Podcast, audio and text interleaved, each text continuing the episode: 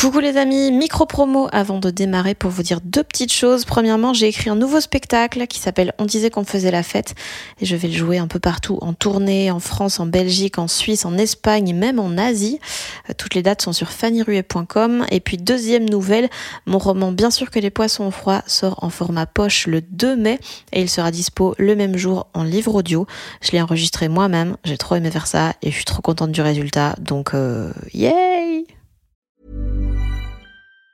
Even on a budget, quality is non-negotiable. That's why Quince is the place to score high-end essentials at 50 to 80% less than similar brands. Get your hands on buttery soft cashmere sweaters from just 60 bucks, Italian leather jackets, and so much more. And the best part about Quince, they exclusively partner with factories committed to safe, ethical, and responsible manufacturing. Elevate your style without the elevated price tag with Quince. Go to quince.com slash upgrade for free shipping and 365-day returns. Salut, je m'appelle Fanny Ruet et vous écoutez Les gens qui doutent. Le fait d'être une femme, euh, quand on commence à prendre des responsabilités, être davantage en charge, on arrive un peu moins armé. En situation professionnelle, avec beaucoup d'hommes autour de soi, on est plus euh, intimidé et on a l'impression qu'en fait, nous, on ne sait pas faire ou qu'on n'est pas légitime. Les autres ne se posent pas cette question. Ils ont décrété d'emblée qu'ils savaient faire qu'ils étaient légitimes, même si c'est faux. Et ça, j'ai appris en fait. J'ai appris qu'à un moment, en fait, non, ils sont pas plus légitimes, non, ils ne savent pas plus faire. Encore une fois, eux aussi sont des petits enfants perdus dans la nuit. Cette semaine, je reçois une femme pour laquelle j'ai énormément d'admiration, c'est Fanny Herrero. Alors Fanny a créé la série 10% pour France 2, qui était diffusée plus tard sur Netflix et qui a cartonné à l'international. Et aujourd'hui, ben, elle est une des showrunneuses les plus admirées de France. De base, elle se destinait pourtant pas du tout à ça, puisqu'après Hippocagne et Cagne, elle a eu un diplôme de Sciences Po et de la London School of Economics. En parallèle, elle faisait aussi du sport de haut niveau. Et pourtant, ben, elle s'est retrouvée scénariste d'un film pour Arte. Et puis, euh, elle a écrit pour des séries comme Un village français, Kabul Kitchen ou Fais pas ci, fais pas ça. Puis il y a eu 10%. Et en ce moment, là, elle travaille sur une série sur le stand-up qui s'appelle Drôle et qui sortira début 2022 sur Netflix. D'ailleurs, c'est via ce projet qu'on s'est rencontrés puisque j'ai écrit quelques blagues pour les personnages de la série qui sont humoristes. Ensemble, on a parlé euh, de ses débuts, de quand elle analysait les épisodes de séries TF1, genre Joséphine Ange Gardien, comme on analyserait des textes des plus grands auteurs français, des trucs pas ouf qu'on doit faire au début de sa carrière pour avancer et de comment elle a fait pour quand même aimer ce qu'elle faisait, de la façon dont les séries sont considérées et produites en France versus aux États-Unis, de ce que c'est qu'être un showrunner concrètement, de comment arriver à choisir ses combats, donc de faire des compromis quand il faut et de ne pas en faire quand les enjeux sont trop précieux, du fait qu'après 15 ans de métier, bah, ça la stresse toujours de faire ça, de paternalisme et de ce que c'est d'être une femme dans ce milieu. Et puis je veux pas vous teaser trop, mais elle a utilisé le mot gloubi-boulga et franchement, ça c'est beau. J'espère que ça vous plaira.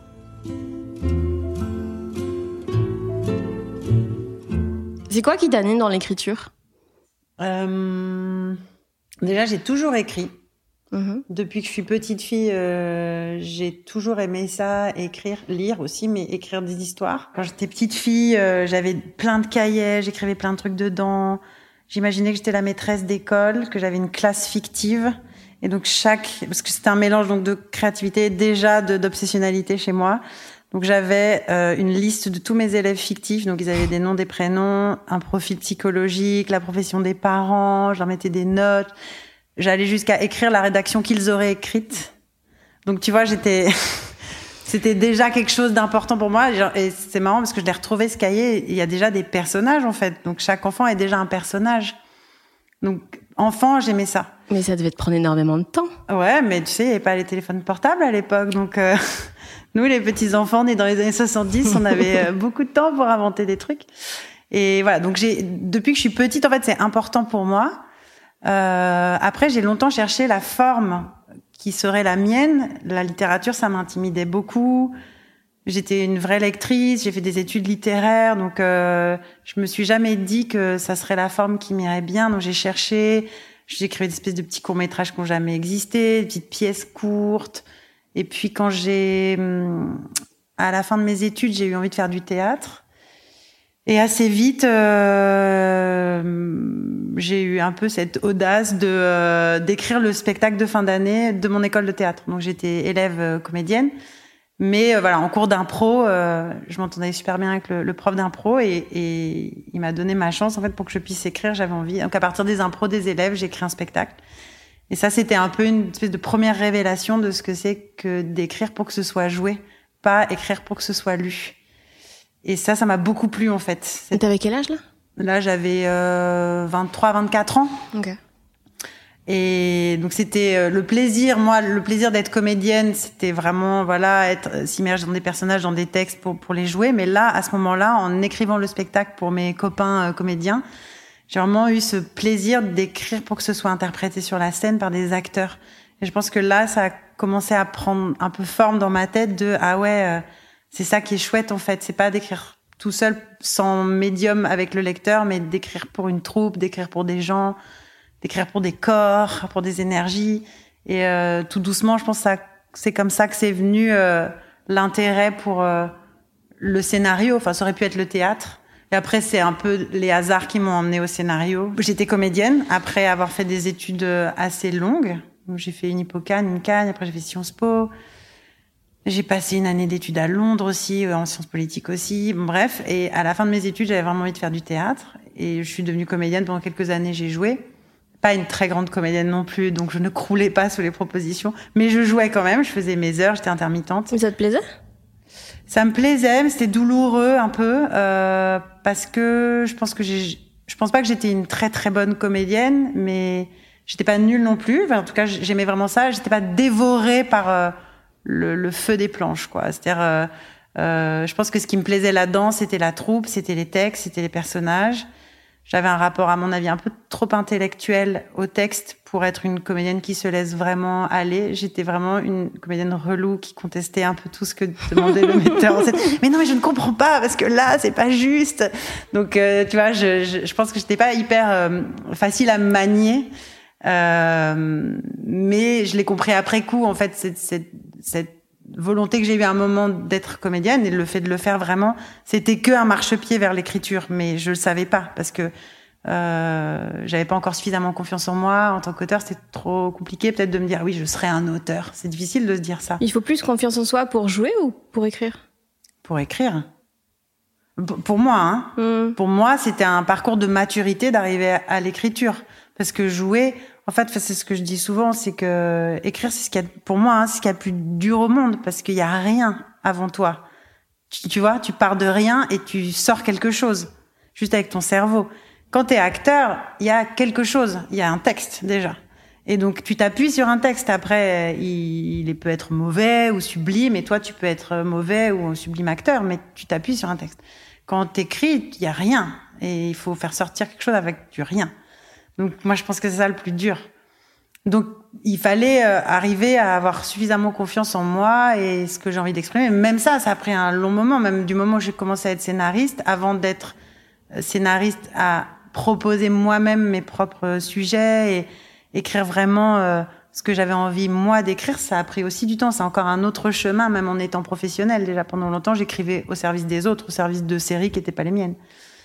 Mais en tout cas, pour revenir au moment où je suis passée de, du jeu à vraiment scénariste, j'ai abandonné euh, ma petite carrière de comédienne qui a duré quelques années.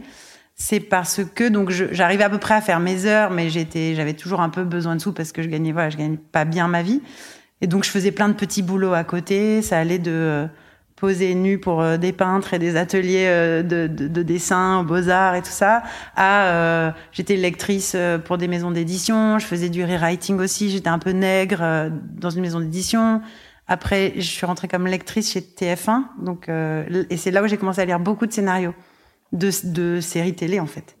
À une époque où c'était des Joséphine Ange Gardien, des Navarro, des Julie Lescaut, sorte de préhistoire de la série française. Donc je lisais quand même de la merde globalement. Mais c'est toi qui l'as dit. et euh, d'ailleurs, je, soupçonnais la, la, personne pour qui je travaillais. Donc, quand tu es lecteur, en fait, tu travailles pour quelqu'un qui s'occupe des séries, qui les supervise. on appelle ça un conseiller de programme.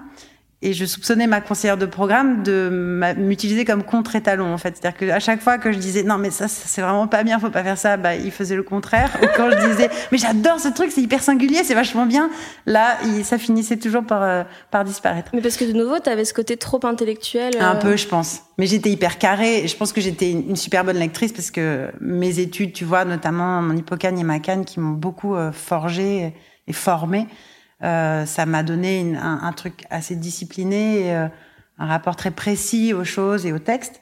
Donc moi, j'analysais des, des, scénarios de TF1 comme on fait des, des, des analyses de textes euh, des plus grands auteurs français, en fait, avec la même précision, tu vois, et aussi la même euh, exigence. Allez. Et...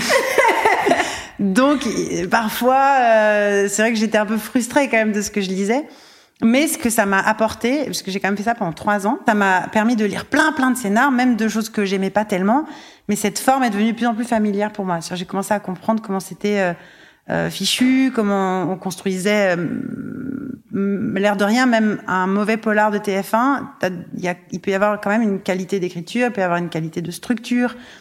Ça m'aidait vraiment à, voilà à comprendre euh, un peu mieux la dramaturgie en fait, enfin à force d'en lire. Et du coup, là, ça a été un vrai déclic et à partir de là aussi, j'ai commencé à, en regardant les scénarios que je recevais, à regarder mais qui, qui écrit, qui sont les boîtes de prod. Ça me permettait d'avoir une idée un peu plus de l'écosystème de la série euh, en France, en fait, qui était encore un peu balbutiante. Hein. Là, on parle d'un moment où, je sais pas, ça doit être 2005, tu vois, 2004, 2005. Et là, oui, grâce aussi à cette conseillère de programme pour qui je travaillais, elle m'a aidé un peu à me faire des contacts. Elle voyait que mes fiches de lecture étaient bonnes. Elle a commencé à me dire, mais dis donc, ça te plairait pas un peu, toi, d'écrire? Ah oui, peut-être. Et voilà, et j'ai commencé après à proposer quelques pitchs et très vite j'ai vendu un premier un premier scénario à Arte. Qui parlait de rugby. Qui parlait de rugby, qui était euh, qui était pas très bon parce que vraiment c'était mon premier truc mmh. et que j'avais pas fait du tout d'école. Enfin mon école ça avait été moi mes études, la pratique euh, du théâtre et des textes en étant comédienne, tout, toutes ces fiches de lecture, tous ces scénarios que j'avais lus, mais j'avais pas du tout fait d'école d'écriture, de scénario. D'ailleurs à l'époque il y en avait il y en avait quasiment pas. Maintenant, il y a un peu plus des formations, c'est plus à la mode maintenant. Et euh, donc j'avais pas de j'avais pas de technique, mais j'avais euh, des envies, des voilà, j'avais je pense assez de créativité parce que j'étais j'étais pas trop mauvaise, mais c'était encore un peu euh, foutraque quoi ce que je faisais. Et euh, donc ce premier c'est un unitaire en fait. Donc un unitaire c'est comme un, un, film mais pour la télé, pour Arte qui, qui parle du rugby parce que moi je viens d'une famille euh, de rugbyman, mon père est entraîneur de rugby et on a écrit ça avec mon frère parce qu'on savait que Arte cherchait des fictions sur le sport, qui sont toujours des fictions difficiles à réaliser. D'ailleurs, quand j'y pense, pour un premier truc, c'était c'est assez ambitieux, c'est dur d'écrire sur le sport. Euh, il faut des moyens aussi pour ça. Donc nous, on n'avait aucune idée de ce que ça coûtait, tout ça. Donc on écrivait dans notre sérieux, il y avait des scènes de liesse, de foule en délire au stade, au stade de France, tu vois. Yes. Et puis là, Arte, genre, ouais, mais en fait, non, on a, on a deux francs pour le faire. Ça, ça va euh... se passer à Tourcoing. c'est ça. Et nous, on imaginait des rugbyman, genre professionnels et tout. À la fin, on a trois gringalets ou alors des mecs un peu ventripotents qui font genre vaguement la blague. Non, le, le résultat est, est, est, pas très satisfaisant. Mais il a le mérite d'exister. Enfin, pour nous, c'était génial. On était payés pour euh, écrire un truc. Du coup, moi, j'ai appris, j'ai appris en travaillant, en fait. J'ai appris mon métier vraiment de scénariste en le faisant, en le pratiquant. J'ai eu cette chance énorme. Et euh, voilà, donc le résultat est pas terrible, mais il avait le mérite d'exister. C'était pour Arte, donc c'était génial que ce soit pour Arte parce que Arte c'est un peu classe. Donc après, une fois que j'avais fait ça, c'était mon sésame en fait. Mmh. Après, je pouvais aller dans les festivals un peu euh, de scénaristes ou de télé, dire oui, j'ai fait une fiction pour Arte, donc ça faisait stylé quoi. C'était ma bonne carte de visite, même si personne l'avait vu. Ça c'est l'autre bon point, c'est que personne ne regarde Arte. les gens disent qu'ils regardent Arte, mais ils ne regardent pas. Donc ça faisait cool, chic, sans que les gens aient vu que c'était quand même assez raté, quoi. yes Tu vois? C'est vraiment un milieu de fraude. ah, ça peut pas durer très longtemps, la fraude, en vrai, dans ce genre de milieu. Non, à un moment, quand même, on t'est rappelé au réel, quoi. Après, euh, je suis passée quand même. C'est le seul truc que j'ai fait où vraiment j'étais pas heureuse de le faire. Parce que quand tu es scénariste, en fait, au début, surtout quand tu es jeune, tu es embauché sur les productions des autres. Mmh. Et puis nous, c'était une époque, là, je te parle d'un moment où il y a eu, j'ai eu beaucoup de chance, en fait, d'arriver un peu par hasard, comme ça, par le hasard des rencontres et voilà, dans la série, dans la série télé, quoi. J'aurais pu peut-être faire du cinéma si j'avais rencontré d'autres personnes. Mais il se trouve que c'était comme ça que ça s'est fait pour moi et je regrette pas du tout parce que je suis vraiment arrivée à un moment où il y a eu une espèce de petite révolution qui était la révolution des séries euh, américaines. En fait, ça a commencé par là. Enfin voilà, le début des années 2000, il se passait quand même beaucoup de choses euh, dans mmh. les séries américaines. Et ça a mis une claque à tout le monde. Et nous, en France, on avait encore les vieilles collections de Gilles Lescaut, Navarro et tout ça. Et ça a obligé, en fait, la fiction française un peu à se, à se réinventer, quoi. Et donc, il y a des séries un peu qualitatives qui ont commencé à arriver. Mais donc, moi, j'ai commencé ma carrière de scénariste à ce moment-là. Ça, c'était vraiment super. Mais donc, quand t'es jeune scénariste, au début, euh, bah tu rentres sur la série de quelqu'un d'autre. Enfin, on a besoin de petites mains pour écrire euh, du polar, par exemple. C'est c'est toujours le cas, mais à cette époque, il y avait beaucoup, beaucoup de espèces de collections, genre section de recherche, tu vois. Donc moi, j'ai fait un, un, section de recherche. C'était quand même pas. pas c'est des trucs euh, sur les meurtres. Euh... Bah, ça commence toujours par un meurtre, et puis il y a trois fausses pistes, et à la fin, c'est qui est le coupable. D'accord. Donc l'idée, c'est de réussir quand même à injecter euh, un peu d'originalité ou d'inventivité là-dedans. C'est pas, c'est pas très facile. Et, euh, et donc ouais non moi c'était j'étais pas du tout douée pour ça en fait c'est un univers dans lequel je suis pas du tout à l'aise moi j'aime pas du tout quand les gens ont l'air tous d'être méchants et d'être suspects moi j'aime les gens gentils et beaux et dignes donc euh, imaginez en fait c'est horrible parce que la victime dans ce genre de truc il, y a, il faut toujours qu'il y ait des fausses pistes. Donc en fait, il faut toujours qu'elle soit fâchée avec à peu près tout le monde. Il faut toujours qu'elle soit dans un environnement un peu glauque, euh, très paranoïaque, où tout le monde est un peu euh, chelou autour d'elle, a des relations perverses avec les gens. C'est horrible à écrire ça. Enfin, pour moi, c'est horrible. Je suis pas du tout câblée comme ça, moi, dans ma tête. Donc, euh, imaginez que quelqu'un puisse avoir genre huit ennemis autour de soi parce qu'il faut créer des fausses pistes. C'était horrible. Je détestais ça. Donc, j'étais très mauvaise. Mon section de recherche, c'était nul. Et ils ont tout réécrit après parce que vraiment, j'y allais la boule au ventre. J'étais pas du tout à l'aise. Bref, mais ça fait, ça m'a fait quand même euh, me faire un peu la main et faire mes classes et toujours pareil. C'est un métier de technique, hein, le scénario. Donc, euh, il faut en écrire beaucoup et en écrire des pas bons et se tromper et pour euh, commencer à affûter ses outils, comme dans toute pratique en fait. Et donc voilà, j'ai fait un peu mes gammes en vrai en faisant ça. Et après, j'ai eu de la chance, c'est que à partir de là, toutes les séries, quasiment tous les projets sur lesquels j'ai travaillé, je les ai aimés plus ou moins, mais je les ai toujours au moins un peu aimés et parfois passionnément aimés. Même quand c'était pas mes idées, même quand c'était pas mes séries et que j'étais juste euh, employée comme membre de l'atelier d'écriture, ce qui est le cas sur un village français. Euh, une autre qui s'appelait euh, Les Bleus, qui était une série de comédie policière sur M6, qui était hyper fraîche et marrante et sympathique. C'était sur cinq euh, jeunes flics qui, qui débutent dans la police, donc qui sont nuls en fait. C'était vraiment marrant à faire. Kaboul Kitchen, j'ai adoré faire ça. Fais pas ci, fais pas ça, j'en ai fait un petit peu, mais c'était chouette. Surtout à l'époque, mon fils avait à peu près l'âge euh, des spectateurs de Fais pas ci, pas ça, donc c'était cool d'écrire en disant tiens, il va regarder. Euh, mm. C'était peut-être un des seuls trucs euh, qu'il pouvait regarder, parce qu'un village français était vraiment petit quand même. Mm. Euh, et après 10%. Et là, c'était vraiment l'éclate où là, vraiment, j'ai pu prendre un truc en main vraiment personnellement, quoi. Tu étais un peu première de classe pendant tes études. Ouais. Ouais. Comment t'as géré le fait que pendant tes études, tu devais. Euh, ta réussite et l'issue de tout ce que tu faisais qu'à toi, VS se lancer dans un truc où tu es totalement dépendante de la vie de la personne qui produit, de Chic, de la personne qui réalise après et tout. Et tu as beaucoup moins de contrôle sur euh, le résultat final, quoi. Ouais, en fait, euh, je l'ai jamais vraiment perçu comme ça. Enfin, si un peu, il y a des moments ça a pu me faire souffrir. Là, on parle vraiment de la vie professionnelle, quoi. On parle vraiment de, quand j'étais scénariste. Hein. C'est ça la question. Euh, ben, en, en, y trouvant toujours un intérêt, en me reliant toujours un peu personnellement au projet, même si je suis pas décisionnaire, même s'il y a des gens qui vont passer derrière moi, même si euh, à cette époque, les showrunners, ça existait pas encore vraiment. Donc, quand tu étais scénariste, tu savais qu'à un moment ou à un autre, tu serais dépossédé de ton boulot. Euh, parce qu'un réalisateur va arriver, va faire comme il pense qu'il faut qu'il fasse sans, te consulter. C'était des grandes frustrations.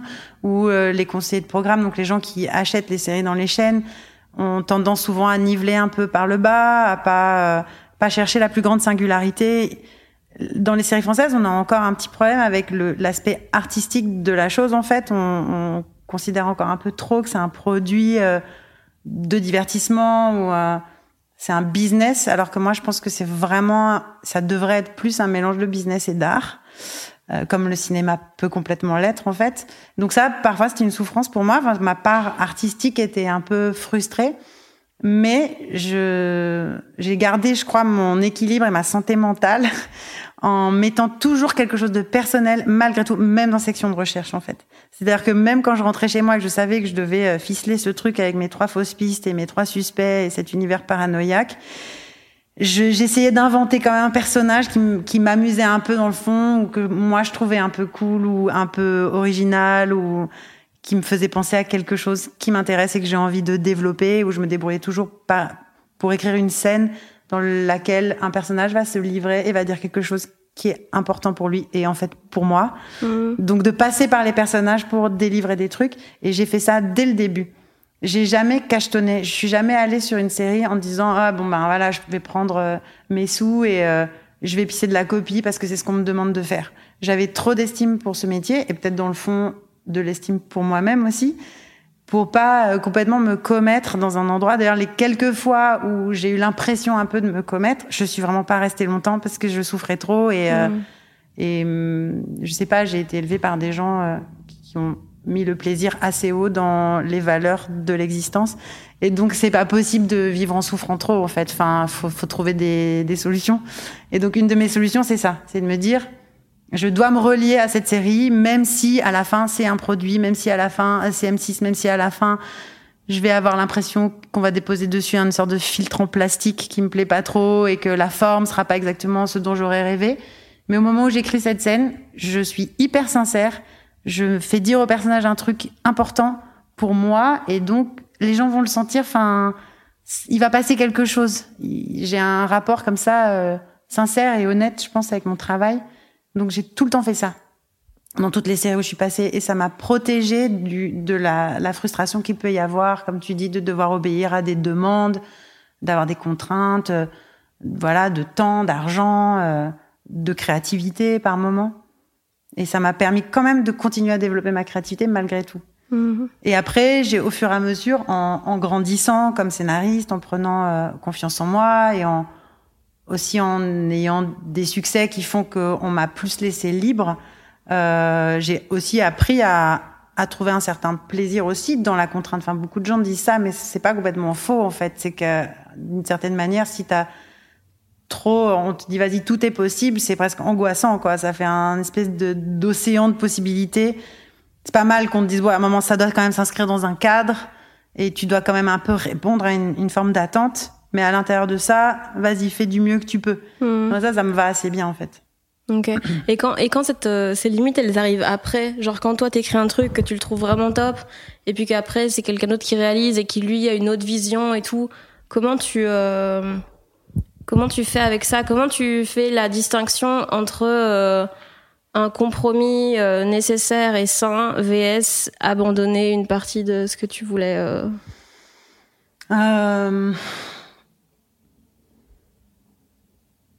Je sais pas, c'est comme si j'arrive à choisir mes combats. Donc à me dire ok ça je vais pas lâcher là-dessus en fait parce qu'il y va presque de mon intégrité en fait et c'est un endroit c'est presque malgré moi, je vais, je le décide pas, mais à cet endroit-là, faut, faut pas y toucher, c'est trop précieux. Donc si vous venez là sur ce terrain, vous commencez à entamer cet endroit, je vais, je vais être méchante. Euh, mais à plein d'autres endroits, j'arrive à peu près à me dire ok, je me mets un peu dans les chaussures de l'autre. Ça, ça m'aide beaucoup.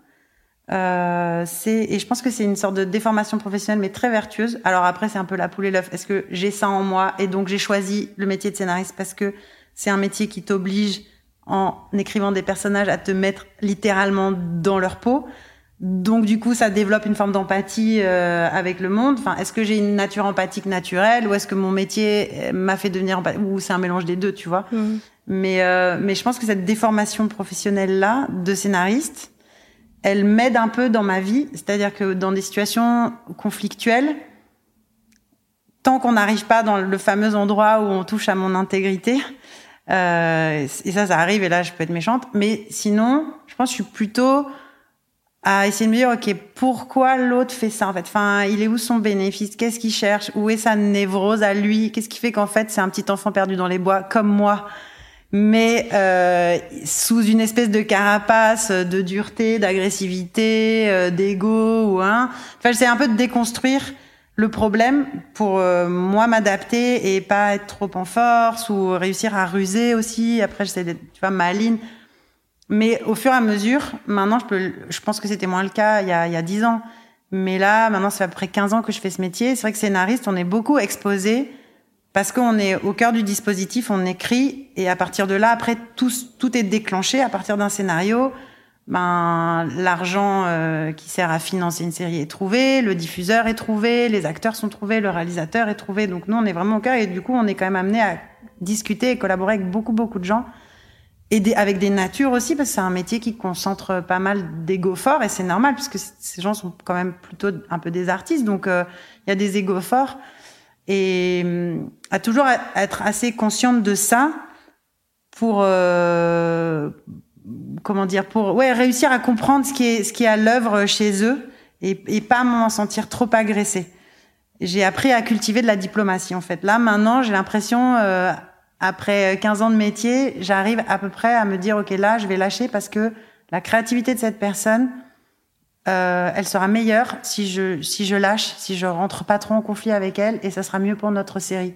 Et à d'autres endroits dire non non là en fait non en fait ça c'est pas possible il faut pas traverser cette ligne parce que c'est trop important et je veux surtout pas qu'on touche à ça parce que je suis persuadée que c'est mieux il faut pas y toucher mais euh, ouais après j'ai eu des moments vraiment durs hein. tous les scénaristes connaissent ça entre nous euh, on appelle ça un peu le frisson de la honte en fait c'est-à-dire quand tu as écrit quelque chose et que à un moment euh, c'est réalisé par quelqu'un qui t'a pas beaucoup consulté ou qui a décidé d'en faire quelque chose que lui juge bien. Souvent les gens sont de bonne foi. Hein.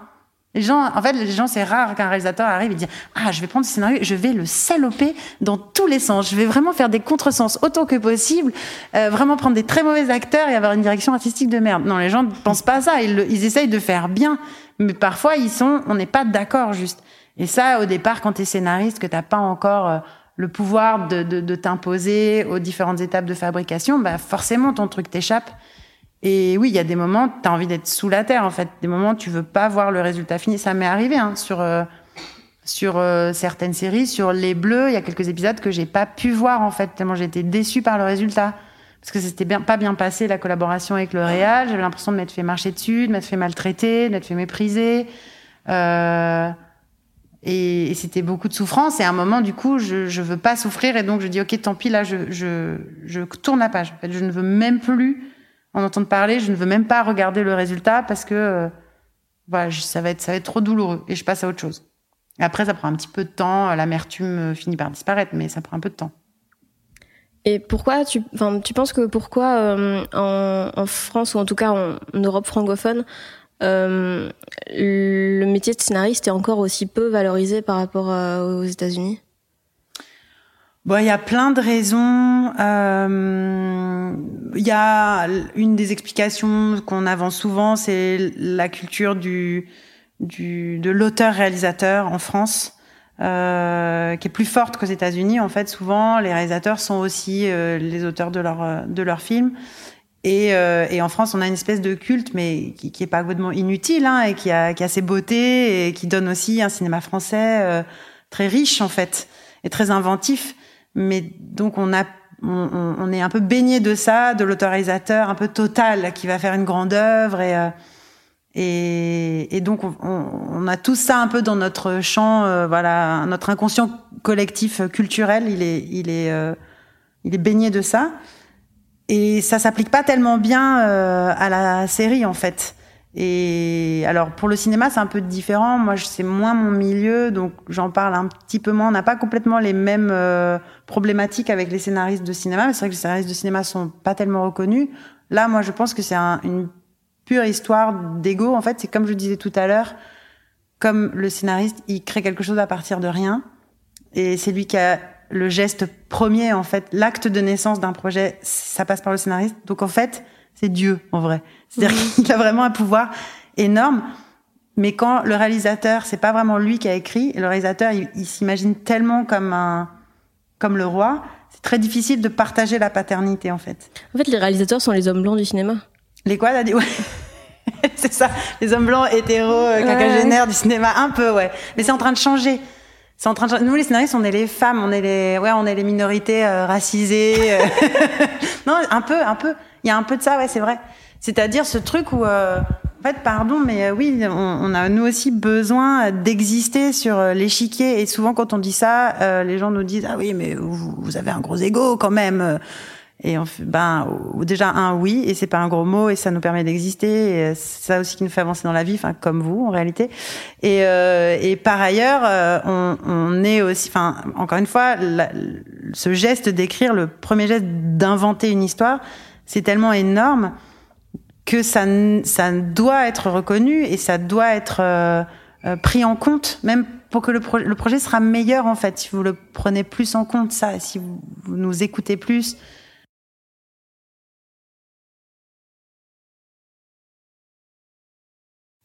Oui, en fait, au cinéma, la, la difficulté, je pense, c'est de partager la paternité d'un projet et de considérer qu'il y a un peu un papa et une maman. Euh, et que les deux sont, sont liés, les deux marchent main dans la main, qui sont l'écriture et la réalisation. Et souvent, pour les réalisateurs, c'est difficile de partager cette paternité. Et quand les scénaristes demandent juste à ce qu'elle soit reconnue, on nous renvoie euh, que c'est un problème d'ego. Et c'est pas qu'un problème d'ego, c'est un problème de euh, d'existence en fait, d'être reconnu dans ce qu'on fait et c'est normal. Et dans les séries, ben du coup, alors même que la, la forme est tellement différente, c'est-à-dire que par rapport à un film de cinéma, une série c'est 6, 8, 10, 12 épisodes, ça n'a un peu rien à voir avec un, avec un film, ça s'écrit pas du tout pareil, ça se finance pas pareil, ça se diffuse pas pareil. Et pourtant, pendant longtemps, on a appliqué exactement les mêmes réflexes qu'au cinéma, c'est-à-dire euh, le scénariste est une petite personne euh, à lunettes derrière son écran euh, qui ne voit personne, qui vit seul et qui fournit le travail sans d'ailleurs, enfin ça paraît tout ça paraît très mystérieux les gens comprenaient à peine que il, était quand même affaire de technique aussi et euh, bref, voilà, enfin une, sorte de, de, de, corps de métier un peu opaque et solitaire. Et arrive le réalisateur qui, soudain, va faire ce qu'il veut. Or, en série, ça peut pas marcher comme ça, parce que comme par définition, il n'y a pas un épisode, mais il y en a plein. Souvent, en fait, il y a plusieurs réalisateurs qui arrivent. Moi, j'ai travaillé sur toutes les séries sur lesquelles j'ai travaillé. Il y a toujours plusieurs réalisateurs pour réaliser plusieurs épisodes. Et ça, enfin, un, c'est trop dur en vrai. De la même manière qu'il n'y a pas un scénariste, maintenant il y en a plusieurs. Donc souvent, on travaille en équipe pour écrire. On est supervisé par un chef d'écriture, et ensuite, il y a plusieurs réalisateurs qui vont se succéder. donc ça devient une espèce d'énorme barnum en fait. Une série, c'est c'est comme deux, trois, parfois quatre longs métrages à, à faire euh, euh, dans un laps de temps assez court. Et donc ça n'est plus possible d'appliquer euh, un peu la théorie du réalisateur roi. Ça ne marche plus parce que si le gars décide que lui, sa vision il a le droit hein, d'avoir sa vision du scénario. Mais si sa vision, c'est que le personnage est plutôt comme ci, comme ça, alors que le réalisateur qui va venir faire les épisodes suivants, lui, bah, sa vision, c'est que les personnages sont plutôt euh, comme ça et comme euh, ci, euh, ça va plus. Ça va faire un mmh. gloubi-boulga infâme. Et on l'a déjà connu, ça. Et donc là, c'est quelque chose qui, c'est plus une histoire d'ego de qui que ce soit, c'est juste une histoire de travail vertueux ou pas vertueux, de est-ce que la série reste cohérente ou pas. Et c'est ce que les Américains ont très bien fait en faisant émerger la figure du showrunner, qui est en fait un scénariste, qui est le scénariste créateur en général de la série, qui est aussi celui qui dirige euh, ben, la salle d'écriture en fait, c'est lui qui donne les directions aux autres euh, scénaristes qui écrivent. Et c'est lui qui est le garant déjà de la cohérence de l'écriture, puis ensuite le garant de la cohérence de l'ensemble. Donc c'est lui après qui devient l'interlocuteur principal des réalisateurs. Et finalement, les réalisateurs sont un petit peu ces subordonnés, même si l'idée c'est pas de savoir qui est le chef. C'est pas mmh. ça qui compte. C'est en fait à qui on se réfère Ils sont pour que la, sa vision voilà, pour que la série soit bonne en fait. Enfin, ou d'ailleurs si elle est mauvaise, on saura. Euh, ça, sera la responsabilité plutôt de cette personne qui en fait l'équivalent du réalisateur au cinéma. Maintenant dans les séries, c'est le showrunner en fait, c'est celui qui signe euh, de son nom et c'est lui qui est voilà le garant de la cohérence de l'ensemble. Et, euh, ça c'est assez récent qu'il y ait cette prise de conscience. Pendant longtemps, euh, on n'avait pas compris ça. Et donc nous, après, je pense que ça, il y a d'autres explications qui sont peut-être un peu plus psychanalytiques. C'est que comme pendant très longtemps, le scénario c'était un métier de l'ombre un métier, encore une fois, de, de petite personne derrière son ordinateur, qui est un peu dans sa tête et qui imagine des trucs, mais qui est pas complètement euh, relié à la fabrication. Euh, ça drainait en fait certains profils. Ça drainait un profil de gens qui sont plutôt euh, des gens un peu introvertis, euh, qui sont contents d'être derrière leur écran parce qu'ils se sentent bien derrière leur écran tout seul. Mais comme l'écosystème a énormément muté, comme la demande a explosé, comme les séries se sont transformées, la façon de les fabriquer s'est transformée, maintenant, en fait, on... c'est plus les mêmes qualités qui sont demandées. Enfin, si on veut prendre un peu de responsabilité dans le métier, et tous les scénaristes n'ont pas envie, hein, des scénaristes qui sont très contents parce que ça leur va bien psychanalytiquement d'être euh, derrière leur écran tout seul. Mais progressivement, maintenant, ça commence aussi à, rameuter une autre catégorie euh, psychique de gens, qui sont des gens qui ont un besoin de s'affirmer, de prendre leur place dans une équipe plus grande. Pendant longtemps, en fait, les scénaristes se satisfaisaient un peu de leur sort. Et mmh. puis voilà, avec euh, l'explosion des séries, c'est plus qu'une mode, cette révolution culturelle. Maintenant, il y a voilà des profils un peu plus euh, un peu plus forts, un peu plus énergiques, un peu plus extravertis, un peu plus autoritaires, qui ont besoin justement de rayonnement, de reconnaissance. Et tout ça ne sont pas du tout des gros mots. Hein. C'est, mm-hmm. ça fait partie de la vie et, et, tant mieux. Et ça fait aussi peut-être des artistes un peu plus complets parce qu'ils ont ils ont besoin d'avoir un lien avec euh, les différents corps de métier qui fabriquent euh, la série. Et globalement, cette, cette appellation showrunner en France, c'est arrivé avec toi et 10% concrètement. Oh, elle est mignonne. Mais non, mais genre, c'est à ce moment-là. Oui, tout à fait, Fanny. je ne saurais pas mieux dire. non, mais c'est arrivé à ce moment-là, non euh, en vrai, non. En vrai, il y a plein d'autres gens qui ont fait ça euh, en même temps que moi et même avant moi. Certains sont moins connus, peut-être un peu moins médiatiques. Euh, par exemple, euh, bah, déjà, il y a Frédéric Rivine sur Un village français qui était complètement showrunner. Anne Landois sur Engrenage était complètement showrunner. Euh, évidemment, Éric Rochon sur Le Bureau des légendes est archi showrunner. Il est aussi producteur, réalisateur. Euh, il y a que chez Canal, en fait. Là, c'est vrai. Non, bah, tu vois, Un village français, c'est quand même France 3. Euh, effectivement, Canal. Mais c'est un peu rien à voir avec le diffuseur. Après, tu vois, tu as euh, euh, une série qui s'appelle Profilage, qui est une série TF1, polar, euh, classique dans, dans, dans ce format-là, qui est créée par deux femmes scénaristes qui sont totalement showrunners, qui sont aussi productrices. Et on en parle un peu moins parce que la série, c'est une série TF1 plus populaire, qui a peut-être moins les faveurs euh, d'une presse, voilà, un peu plus intello et tout. Mais il se trouve que c'est une énorme réussite euh, ben, public en fait, qui a eu genre 10 saisons de profilage. Et ces filles-là, elles ont tenu ça de A à Z, euh, voilà, et on n'en parle pas beaucoup. Et pourtant euh, et pourtant elles l'ont fait, c'est des vrais showrunners en fait. Donc il y en a il y en a quand même pas mal, hein. il y en a quand même pas mal maintenant. Mais oui, peut-être que moi je suis arrivée à un moment où ça commençait un petit peu à frémir et puis le mot commençait à être un peu à la mode et puis euh, puis je suis une femme, voilà, je, je, me rends bien compte qu'il y a un moment, comment dire, il y a une espèce d'air du temps qui s'est un peu créé autour de et cette profession et, et 10%. Et voilà, j'étais au bon endroit à ce moment-là, quoi. T'as compris quand que 10% ça allait être énorme? Toujours pas. Sérieux? Non, non, en vrai, non. Déjà, un, euh, le truc assez incroyable avec 10%, c'est que hum, c'est aussi Netflix qui l'a rendu énorme, enfin qui l'a rendu international. Le, succès en France, je l'ai, je l'ai mesuré assez vite en fait. Dès que ça a été diffusé en, à l'automne 2015, j'ai quand même senti, on a vu les audiences. Enfin déjà les audiences, voilà, c'est pas une sensation, hein, c'est, des chiffres. Hein. Donc euh, quand tu sais que l'épisode il fait 20 euh, et quelques pourcents de part de marché, ça veut dire qu'il y a plus de 5 millions qu'on regardé. C'est énorme en fait. Enfin on s'attendait pas à ce que ce soit aussi gros. Donc là Enfin, c'est même, euh, à la fois c'est très concret, c'est un chiffre, mais en même temps 5 millions, ça paraît, ça devient abstrait parce que c'est gros, quoi. Mm. Donc, euh, mais là, j'ai commencé à me rendre compte que waouh, ça marche en fait. Et puis parce que la presse et et euh, la réception aussi quand on faisait des projections. Enfin, dès la saison 1, j'ai senti qu'il y avait un quelque chose de chaud autour de la série et que c'était un succès français.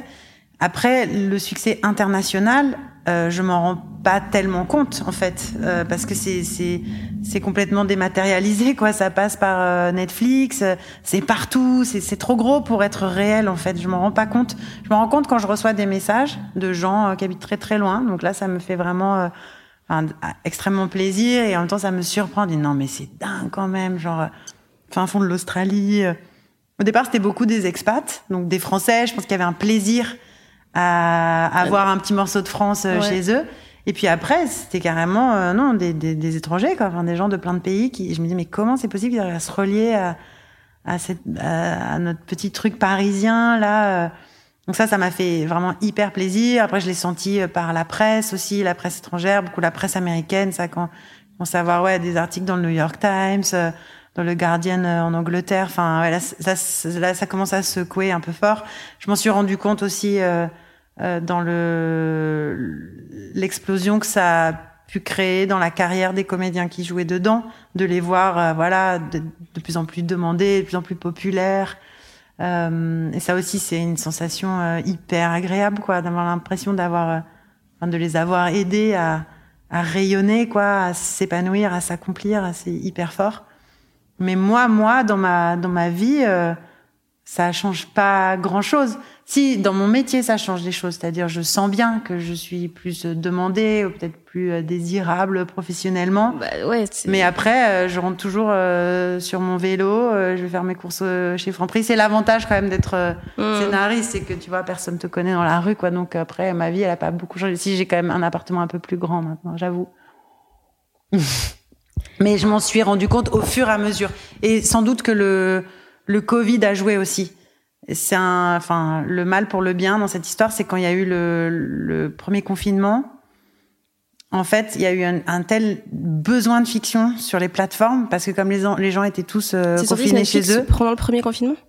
Non, je, non, c'est sorti bien avant, Ah mais oui. j'ai senti. euh, en fait, ça a été par vague. Tu vois, t'as le succès français dès le début et qui va croissant de saison en saison euh, jusqu'à mon départ après la saison 3. Enfin voilà, que là vraiment j'ai senti moi très fort pour, moi, je veux dire. Et après, quand on était sur Netflix, ça, ça, je pense, ça s'est bien installé, ça prenait bien et tout. Mais avec le, le confinement, globalement, en fait, ça a fait que les gens, je pense partout, enfin dans tous les pays occidentaux industrialisés qui étaient confinés, ils avaient un besoin de fiction. Ils avaient fait un peu le tour de leur propre série, particulièrement aux États-Unis. En fait, pendant très longtemps, aux États-Unis, 10%, ça a marché vite et bien, mais dans un tout petit milieu. Mm. C'est-à-dire qu'au début, euh, c'était d'abord euh, un, un milieu de professionnels, quoi. Les gens qui ont une sorte de veille internationale et qui regardent un peu les trucs qui marchent ailleurs. Donc très vite, voilà, Hollywood, New York, les gens, je sentais, enfin, j'ai tout de suite été moi euh, contactée par des agents à Los Angeles, donc j'ai vu quand même que ça marchait vraiment et que c'était un peu connu, quoi. Mais c'était un tout petit public d'initiés. Après, ça commençait un peu à grossir, un peu les grandes villes, les gens un peu plus intello, qui s'intéressent à des séries étrangères. Et aux États-Unis, c'est pas beaucoup le cas. Ils regardent quasiment jamais de séries en langue étrangère. Donc là, on a commencé à sentir qu'on pouvait toucher un peu un public de festival, on va dire, tu vois, les gens un peu plus euh, cultivés. Et après, avec le confinement, là, soudain, c'est devenu euh, plus grand public, en fait. C'est que là, on commençait à toucher euh, des gens plus lambda, quoi qui n'avaient pas d'intérêt particulier pour les séries étrangères, mais ils avaient un peu de tout regardé. Donc après, ils raclaient les fonds de tiroir. C'est ah, c'est quoi ce petit machin français et, euh, et là, ouais, ça a vraiment fait un, un deuxième. Ça a relancé en fait euh, le- la popularité de la série. Et donc là, c'était au moment où la saison 3 était déjà sortie? Ouais. Mm. Ok. Et donc toi, t'as pas eu de vu que t'as quitté après la saison 3, Mm. t'as pas dû réécrire pour 10% après Non. cet énorme boom. Non, Ça t'aurait stressé? Euh, Oui, de toute façon, ça me stresse toujours euh, d'écrire, donc euh, Ah ouais? un peu plus, un peu moins. Ah bah oui, moi je suis une énorme flippée professionnelle. Ah bah oui. Bah parce que c'est dur en vrai, parce que c'est dur et parce que c'est ça me crée autant d'angoisse que de joie, voire peut-être plus d'angoisse. La joie, elle est très ponctuelle, très, elle est, elle est minoritaire et souvent elle est, elle arrive à la fin quand c'est fini, quand les gens commencent à rigoler euh, ou à être émus par ce que j'ai écrit. Et là, je me dis ah quand même ça valait le coup. Mais sinon, tout le process, il est d'écriture, je parle, hein, il est, il est très douloureux pour moi parce que j'ai, j'ai, j'ai envie que ce soit vite et bien tout de suite en fait. J'ai- envie d'un résultat bien. J'ai j'ai beaucoup de mal à me satisfaire et c'est là où j'ai un problème. C'est que je choisis un métier qui est un métier qui s'inscrit vraiment dans la longueur. T'as as, d'autres métiers créatifs où tu peux produire un résultat plus rapide en fait. Et moi, j'ai choisi les séries qui sont vraiment un truc au long cours. euh, C'est long à écrire, c'est long à produire. Enfin, je me dis, et et le scénario, c'est vraiment par définition un objet qui n'est jamais terminé. Parce qu'il est toujours perfectible jusqu'au moment où tu dis, bon, là, ça suffit, basta, maintenant, faut, faut tourner. Et pourtant, je déteste ça, en fait. J'ai- j'ai- j'ai- J'aime pas l'idée qu'il faut y y revenir et y revenir, et ça me fait souffrir, en fait. Je voudrais, je voudrais que ce soit tout de suite bien. Mais je sais que c'est pas possible, donc euh, voilà. Mais j'ai encore du mal à trouver du plaisir dans ça. Mais pourquoi tu fais ça alors? Je suis folle. mais ben, c'est bizarre. C'est bah, les contradictions euh, de l'être humain. Je j'ai pas encore fini ma psychanalyse pour euh, complètement euh, comprendre le truc, mais euh, mais parce que c'est paradoxal en vrai, parce que aussi je sais que je suis bonne pour ça, parce que je, je- comme je suis très exigeante, très tatillonne, très maniaque. Finalement, ça me va bien quand même un peu de m'y remettre et de grenouiller, d'essayer de chercher, trouver la solution parce que dans le fond, il y a aussi, malgré cette souffrance, quelque chose d'assez ludique. Dans l'idée de régler tout le temps des petits problèmes en fait. À chaque fois que tu améliores un scénario, tu règles un problème, tu mets le doigt sur un problème et tu le règles. Et ça, pour moi, c'est assez lié à l'enfance, à, faire un jeu, tu vois, à compléter un jeu ou euh, euh et donc ça, j'aime quand même assez bien en fait. J'aime quand même assez bien pousser, creuser. Ça, me va quand même bien. Mais oui, ça, ça s'associe euh, de beaucoup de peur et, et beaucoup d'angoisse de pas y arriver en fait. je me dis tout le temps en fait je vais pas y arriver. Et, et, ça fait quand même 15 ans que je fais ce métier, donc en fait il y a vraiment euh, la, la, la, petite Fanny qui doute, euh, qui dit je vais pas y arriver, et puis une autre un petit peu plus euh, mature qui dit attends tu te dis ça à chaque fois donc ça va aller, respire, fais confiance au temps justement, fais confiance à ton équipe. C'est cool ça. Moi, je travaille beaucoup en équipe, donc ça, me permet de pas être seule avec mes problèmes, de pouvoir me reposer sur les autres, de mettre toujours au milieu. Je suis une chef qui cache pas du tout euh, ses doutes. Euh, je, quand je mets le doigt sur un truc qui va pas, je le mets tout de suite au milieu sur la table pour que pour pas être seule à porter le problème sur mes épaules. ok les gars, voilà, j'ai identifié ça, il faut qu'on trouve des solutions. Après, euh, j'ai du plaisir quand je suis euh, quand je commence à sentir que je tiens un bon truc, que l'histoire elle est bonne, que je tiens un truc, un bon personnage. Et c'est vrai que le moment où je passe à l'écriture des dialogues, ça c'est assez plaisant. J'avoue là, c'est un endroit de plaisir souvent, plus que quand il faut conceptualiser. Euh, parce que conceptualiser, c'est faire des choix aussi. Mmh. Ça, c'est névrotique aussi chez moi. C'est difficile de. Et, et, et pourtant, c'est une des définitions même du métier de scénariste. Donc tu vois, enfin, que des contradictions. Mais euh, le métier de scénariste, c'est faire des choix dans un océan de possibles. Ouais, c'est couper des, branches tout le temps. Et ça, c'est hyper dur pour moi. Euh, à, à, chaque fois, j'ai l'impression que j'ai. Est-ce que j'ai vraiment bien fait de fermer cette porte? Alors, Plus j'avance dans le métier, plus quand même je prends confiance en moi et je euh, j'arrive un peu mieux à traiter ce genre de, de problème, quoi, de moins m'angoisser, de ah, est-ce que j'ai vraiment fait le bon choix, est-ce que et d'y revenir le lendemain en remettant trois fois le truc en question. Mais souvent, ce genre de névrose, ça, ça a la qualité de ses défauts. C'est-à-dire que ça me fait un peu du mal, ça me fait être en boucle dans ma tête, mais ça fait aussi que je suis hyper exigeante et, et, et hyper euh, précise et que je je lâche pas et que je cherche euh, je cherche longtemps pour euh, mhm. être sûre d'avoir trouvé la bonne la bonne situation, le bon la bonne intention. Et tu, tu, tu laisses jamais tomber, genre en mode, ça, tu t'es retourné la tête sur un problème, t'arrives pas à régler le truc et tu dis, oh fuck it, ce sera. Euh, non. Non. Ou jusqu'au lendemain, ouais. Genre fuck it jusqu'au lendemain. Oui, mais... tu te mets de côté jusqu'à ce que tu puisses, jusqu'à ce que tu dois y revenir. Il m'arrive parfois, parce que c'est un truc que j'ai pu observer avec l'expérience et qui à chaque fois d'ailleurs me fait hyper mal au cœur. Par exemple, euh, enfin, c'est de se dire que euh, les gens qui reçoivent une fiction n'ont aucune idée, et tant mieux, hein, de par quoi on est passé. Aucune idée de, des nœuds au cerveau qu'on s'est fait, des portes qu'on a fermées, des hypothèses qu'on a émises, des, des conneries qu'on a dites, des mauvais choix peut-être qu'on a fait, ou des bons. Enfin, ils ne savent absolument pas par quoi on est passé, de, de toutes les idées pourries qui ont été mises de côté, et, et, parfois des dilemmes qu'on a eu de genre ça est-ce qu'on le laisse cette réplique est-ce que c'est la bonne est-ce que c'est pas la bonne et tout parce qu'eux ne reçoivent que ce qu'ils reçoivent par définition donc ils peuvent pas imaginer tout ce qu'il y a eu derrière. Et donc parfois je me dis bon en fait euh, les gens sont beaucoup beaucoup moins exigeants que moi en fait.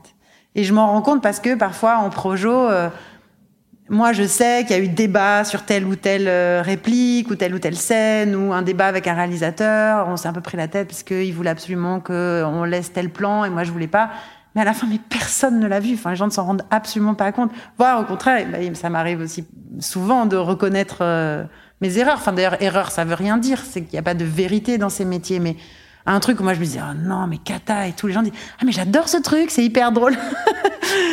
je suis là, ah, ok, bon, bah, j'avais pas tellement eu la bonne intuition là-dessus. Mais donc, enfin, en fait, c'est assez mystérieux comment ça va parvenir aux gens. Donc, à un moment, oui, il faut, faut lâcher parce que de toute façon, les gens ne sauront pas.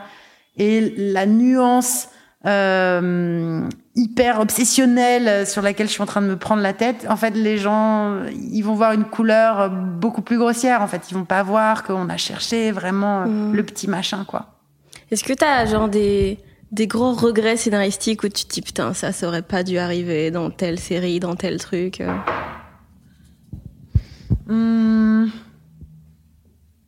Non, pas des gros regrets euh, scénaristiques. Je pense qu'on a raté un truc euh, dans 10% saison 2 euh, quand Andrea couche avec Hicham.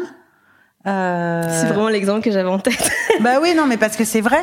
Parce que c'est vrai et que c'était un truc. En fait, je pense que en soi, ça, c'était pas, c'était pas nul en soi, mais c'était mal fait. C'était trop rapide, c'était expédié, c'était pas assez senti c'était pas assez mûri, c'était pas assez euh, intelligent.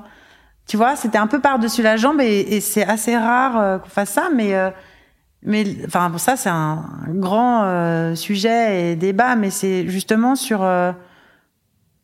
en fait le notre époque qui permet notamment grâce aux réseaux sociaux à des communautés minoritaires de, de prendre la parole, de s'exprimer parfois un peu fort et d'être vindicatif et revendicatif sur des objets de, de, culture, sur des déclarations.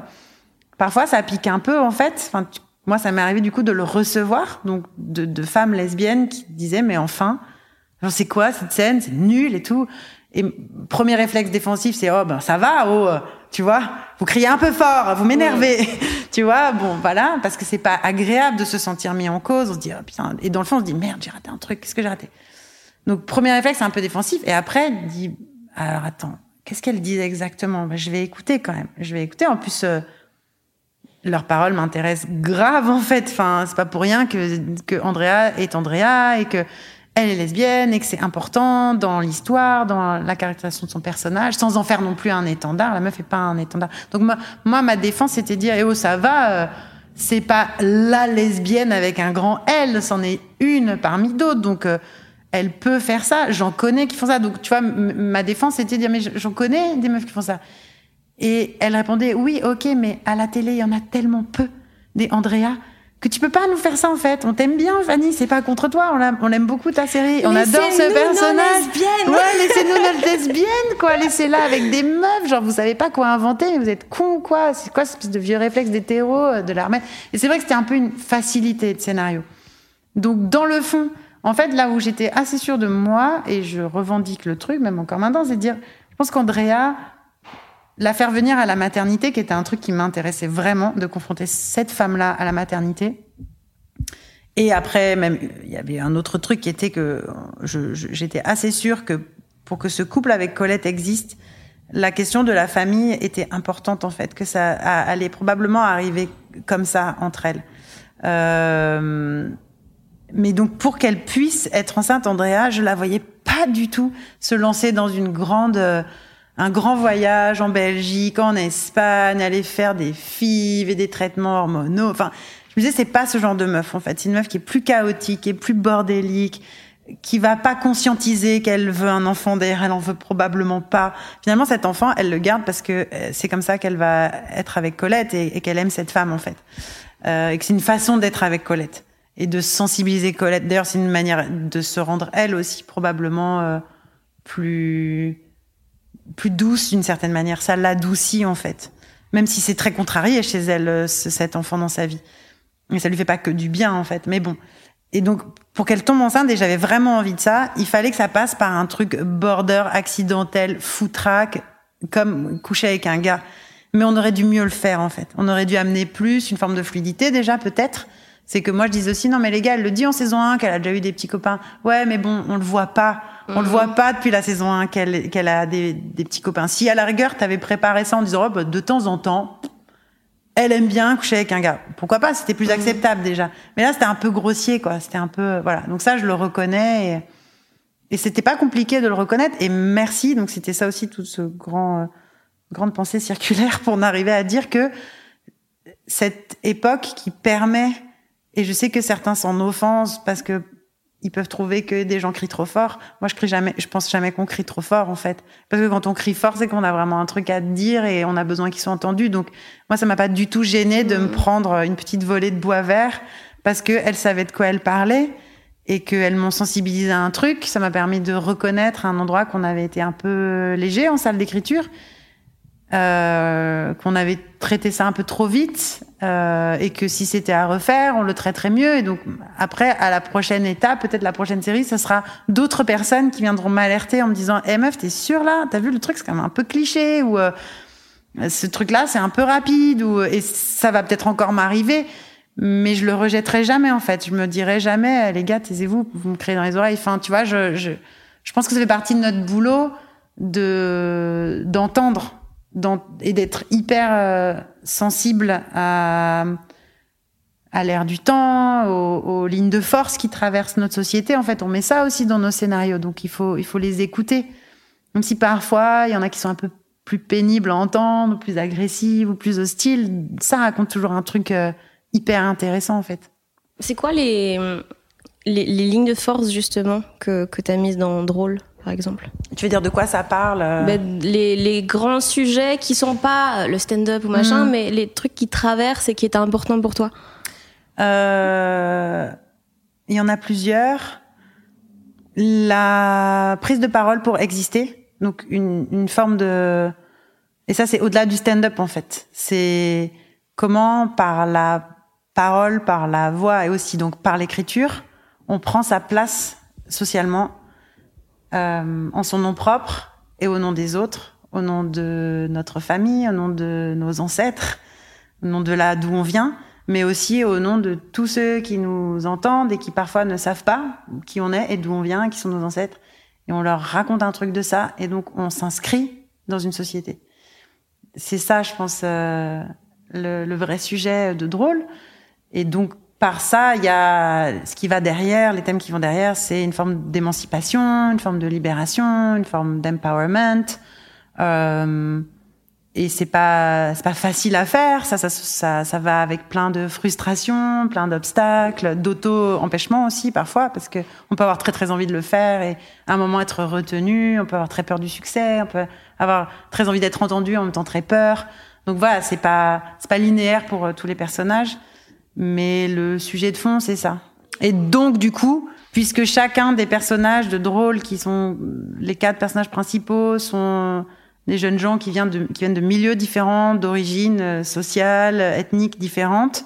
Donc chacun charrie ça avec lui euh, et vient le mettre dans la série et, et vient du coup nous, comment dire, euh, raconter un peu une France d'aujourd'hui. Donc ça, c'est dans sa version la plus ambitieuse et un peu mégalomane peut-être. Et je sais pas si on y arrive, mais de toute façon, c'est pas quelque chose qu'on doit sentir au premier épisode. C'est quelque chose qui vaut, je pense, sur une durée, de sentir que voilà, ces quatre-là, ils viennent euh, mettre au milieu qui ils sont et donc nous raconter plein de choses sur qui on est tous euh, collectivement euh, dans ce pays, quoi. C'était quoi les plus gros défis que tu as eu avec cette série-là? Qu'est-ce qui t'a le plus euh, épuisé, travaillé euh? Hmm. Plusieurs choses. Euh, dans le, fond, donc ça, c'est-à-dire ce, sujet-là, pouvoir me mettre à la place de gens qui viennent de milieux qui sont pas le mien, qui viennent d'origines euh, socio-culturelles, ethniques qui sont pas les miennes, qui sont des enfants issus d'immigration, deuxième génération. Moi, euh, j'ai une histoire d'immigration dans ma famille qui est l'Espagne, mais c'est loin. Enfin, c'est mes arrière-grands-parents hmm. qui sont venus en France. Donc, ça existe dans dans mon histoire, mais c'est pas aussi fort. Je me mets pas au même niveau que des gens qui sont euh, enfants d'immigrés algériens euh, ou vietnamiens, comme c'est le cas dans la dans la série. Euh, mais je, ça m'a obligé à convoquer des, des sensations euh, familiales, personnelles pour me relier, même si voilà, je, je le ressemble pas. Mais ça, c'était pas toujours simple. Du coup, bah, pour borner ça, il faut s'entourer bien, euh, avoir des auteurs dans la pièce qui, qui viennent de milieux différents, euh, parler avec plein de gens. Enfin, voilà, ça, il faut, faut, faut se borner ça, borner, je veux dire, euh, autour de soi, pour pas être tout seul et pour pas se confronter à un truc euh, qu'on manipulera mal. Euh, poser beaucoup de questions, euh, faire relire, dire est-ce que là tu trouves que c'est grossier, est-ce que ça tu trouves que c'est juste? En parler beaucoup avec les comédiens aussi qui incarnent les acteurs. Dès les lectures, leur dire mais toi t'en penses quoi? Toi tu viens d'où? Toi ta famille Poser des questions sur les familles, sur les milieux. D'ailleurs c'est marrant mais on se rend compte Ça, c'est assez drôle, mais que parfois on écrit des choses et puis le comédien, il arrive, il dit, mais c'est incroyable, vous avez écrit ça. En fait, c'est exactement comme euh, mes parents, ou ah, c'est exactement comme euh, mon copain. Enfin, on retrouve des, des correspondances entre ce qu'on a écrit et ce que le comédien amène. Et ça, c'est assez beau. C'est surprenant et c'est un peu magique. Euh, donc ça, c'est une, une, des difficultés. Et après, de façon plus technique, et tant c'est quelque chose, c'est euh, l'écriture en fait, c'est-à-dire écrire, écrire de la fiction. Ça, maintenant, euh, après qu'elle soit bonne ou pas, c'est notre histoire. Mais je commence un peu à savoir. Et les auteurs qui travaillent avec moi, les scénaristes, on sait écrire de la fiction, inventer des personnages, inventer des situations, des arcs dramatiques. Mais écrire du stand-up, vas-y. non mais inventer des personnages de stand-uppers crédibles, nourris, qui ont une personnalité, qui ont une identité, leur écrire des morceaux de stand-up, les faire bien interpréter par des acteurs qui sont pas des stand-uppers, ça, mais quel bazar, quoi. Ça, c'est dur. C'est dur et, euh, ça, ça, continuera d'être dur, je sais. Il faut essayer de le faire le mieux possible à chaque étape, mais euh, c'était un, un, vrai truc. En même temps, c'était hyper excitant. C'était hyper beau à à manipuler, difficile et beau parce que quand on voyait que ça commençait à se dessiner, qu'on voyait le truc prendre forme et qu'on voyait les, que les vannes elles étaient bonnes, c'est vraiment un énorme plaisir.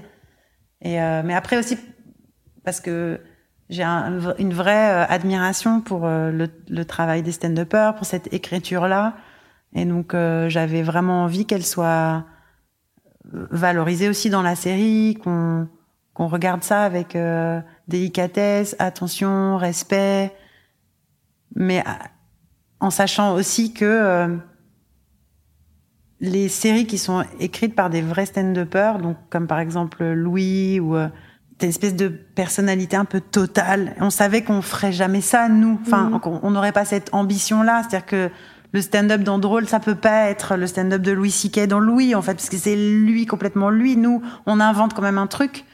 Donc, euh, d'une certaine manière, ça nous protège un peu. Enfin, tu vois, je me dis, même si il y a des endroits, j'espère qu'il fera vraiment rire les gens. Puis peut-être il y a des endroits où on dira ah, ce morceau-là, il est un peu moins bien, mais c'est pas grave parce qu'en fait c'est comme en vrai. Mmh. Enfin, quand on va dans un comédie club, on ressort pas toujours en se disant mais putain mais quel génie là, les six gamins que j'ai vus sur scène ce soir, c'était génie.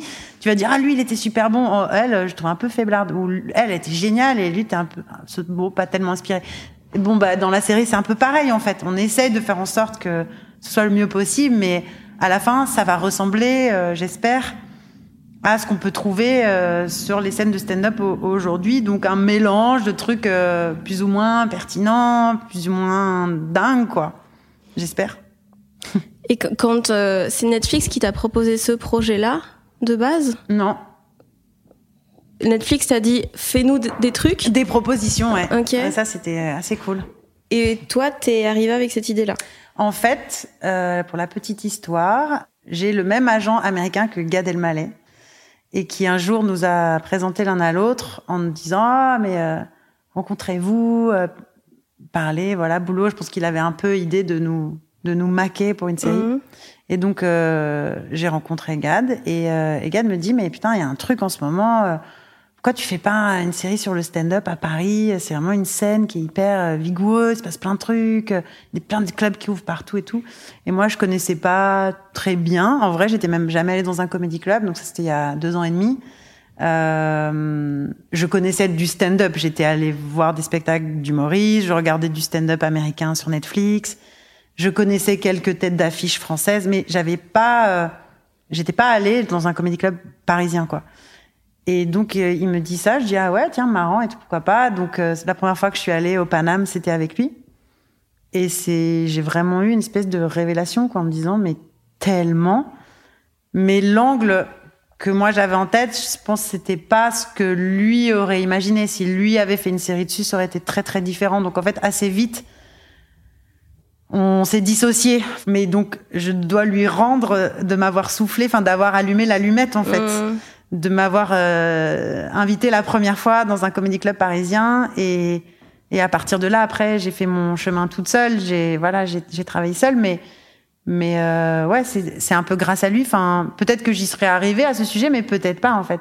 Mais du coup moi ce qui m'a hyper ému la première fois que je suis allée euh, dans un comédie club c'était que finalement j'espère on retrouve dans la série mais c'est cette sensation de diversité pas la diversité en France, c'est pas ça, mais de, euh, j'ai vu genre six jeunes personnes monter sur scène ce soir-là, certains plus drôles que d'autres, encore une fois plus inspirés, mais tellement différents les uns des autres, charriant euh, des univers tellement différents, me racontant à chaque fois un petit bout de France singulier, euh, spécial. Ils m'ont fait quand même beaucoup rire, mais en fait, je suis sortie en ayant beaucoup rire, en étant assez émue du patchwork et euh, des thématiques abordées euh, de sexualité, de politique, de religion, de toutes sortes de trucs, plus ou moins transgressifs, euh, parfois banals, mais tous avec, je trouvais, une, une utilisation du langage assez sophistiqué, bien plus que ce à quoi je m'attendais. Et du coup, ouais, j'étais vraiment, en fait, j'étais sortie hyper émue en me disant mais j'ai l'impression d'assister à une espèce de psychanalyse française en direct grâce à ces personnes et ça m'intéresse. Et c'était c'était le début de drôle. donc là, tu as dû commencer à lire tous les trucs possibles et imaginables sur le stand-up? Ouais, à écouter plein de podcasts, à, à regarder plein de spectacles, à aller en voir plein. J'ai eu de la chance que c'est tombé euh, alors c'est tombé heureusement quand même euh, presque un an avant le Covid, donc avant que tous les comédie clubs ferment.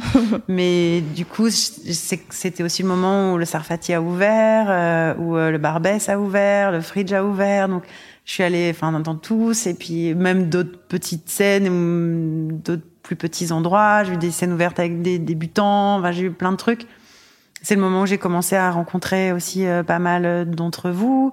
Au début parce que je cherchais des consultants. Enfin, je me suis dit, en fait, pour que la série elle soit bien, je peux parler avec plein de gens, mais à un moment, il va falloir qu'il y en ait euh, un ou deux ou trois qui soient un peu plus proches, avec qui je commence à créer un lien de confiance, qui pourront me raconter des trucs. Euh, évidemment, rien de tout ça ne sera jamais littéralement transposé dans la série.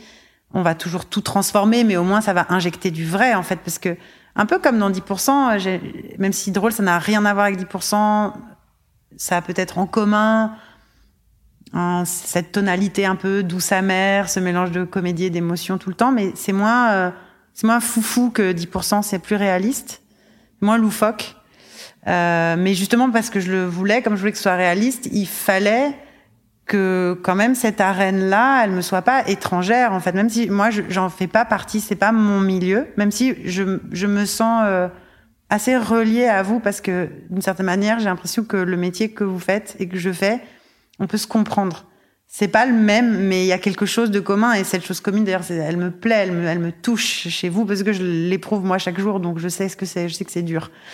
Et mais je voulais un peu mieux euh, sentir ce que c'est cette arène, qui sont les gens qui la pratiquent, même s'ils sont très différents, mais euh, voilà, voir euh, c'est quoi une, une, journée de base, c'est quoi vos interlocuteurs, c'est quoi les, les, trucs principaux que vous traversez, c'est quoi les étapes principales un peu d'un début de carrière. Ce qui est cool aussi dans Drôle, c'est que personne n'est une star en fait, c'est que des des gens qui sont euh, qui commencent un petit peu à émerger, mais ils n'ont pas encore un très gros succès.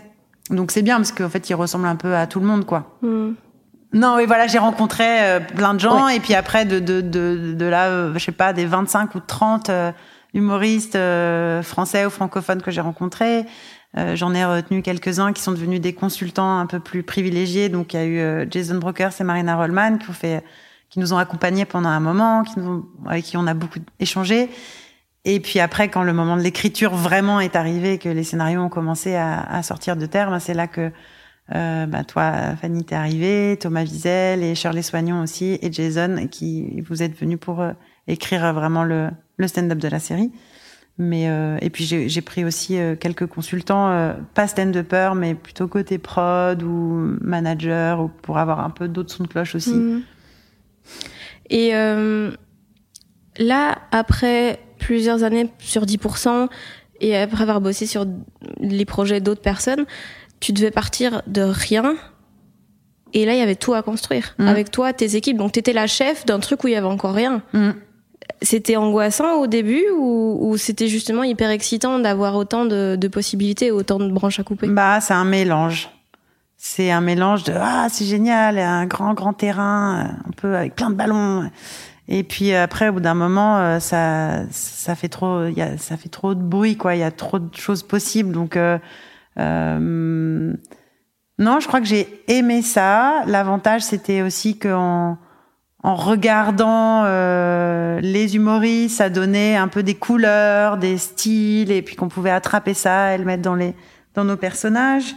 Euh, J'étais pas toute seule hein, pour faire ça. Au début, euh, mon, mon, grand comparse Hervé Lassine, c'était dans la pièce avec moi pendant assez longtemps. On est restés un peu tous les deux à, à beaucoup ping-ponger. Et parfois, en fait, on parlait pas du tout du stand-up. On parlait juste de, euh, de jeunes personnes en se disant, ok, en fait, ils pourraient faire un peu n'importe quel métier, mais c'est quoi le, le, cœur de, de leur histoire, de leurs enjeux personnels, de leur drame? Et puis après, quand on associe ça, on réinjecte du stand-up là-dedans et on voit qu'est-ce que ça, qu'est-ce que ça fait, où est-ce que ça les emmène.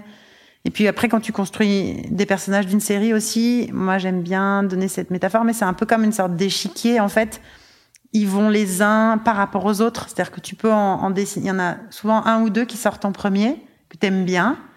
Puis après, les autres, tu les construis un peu en fonction d'eux aussi et en fonction d'un thème qui est le thème un peu sous-jacent de la série dont on a parlé tout à l'heure.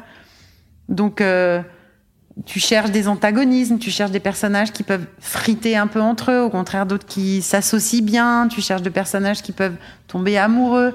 Euh, donc tout va un peu ensemble en fait. La caractérisation des personnages, elle va un peu avec les histoires que tu leur inventes. Parfois, tu vas enrichir un peu l'histoire et du coup, ça modifie un peu le perso. Tu dis ah oui, mais attends, mais si l'histoire elle va par là, alors du coup le personnage il est peut-être un peu différent. Ça serait plus plus intéressant qu'il soit un peu plus comme ci ou comme ça. Et ça se modèle un peu comme ça au fur et à mesure entre euh, les personnages. C'est pas en soi un absolu. Ah, je veux ce personnage. Il est comme ça parce qu'un personnage en soi c'est rien.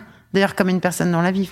Une personne en soi, euh, dans une pièce nue, n'est rien. Une personne n'est que ce qu'elle fait, qui elle rencontre, comment elle se comporte. Enfin, en scénario, d'ailleurs, on dit toujours euh, ne pas dire, mais montrer.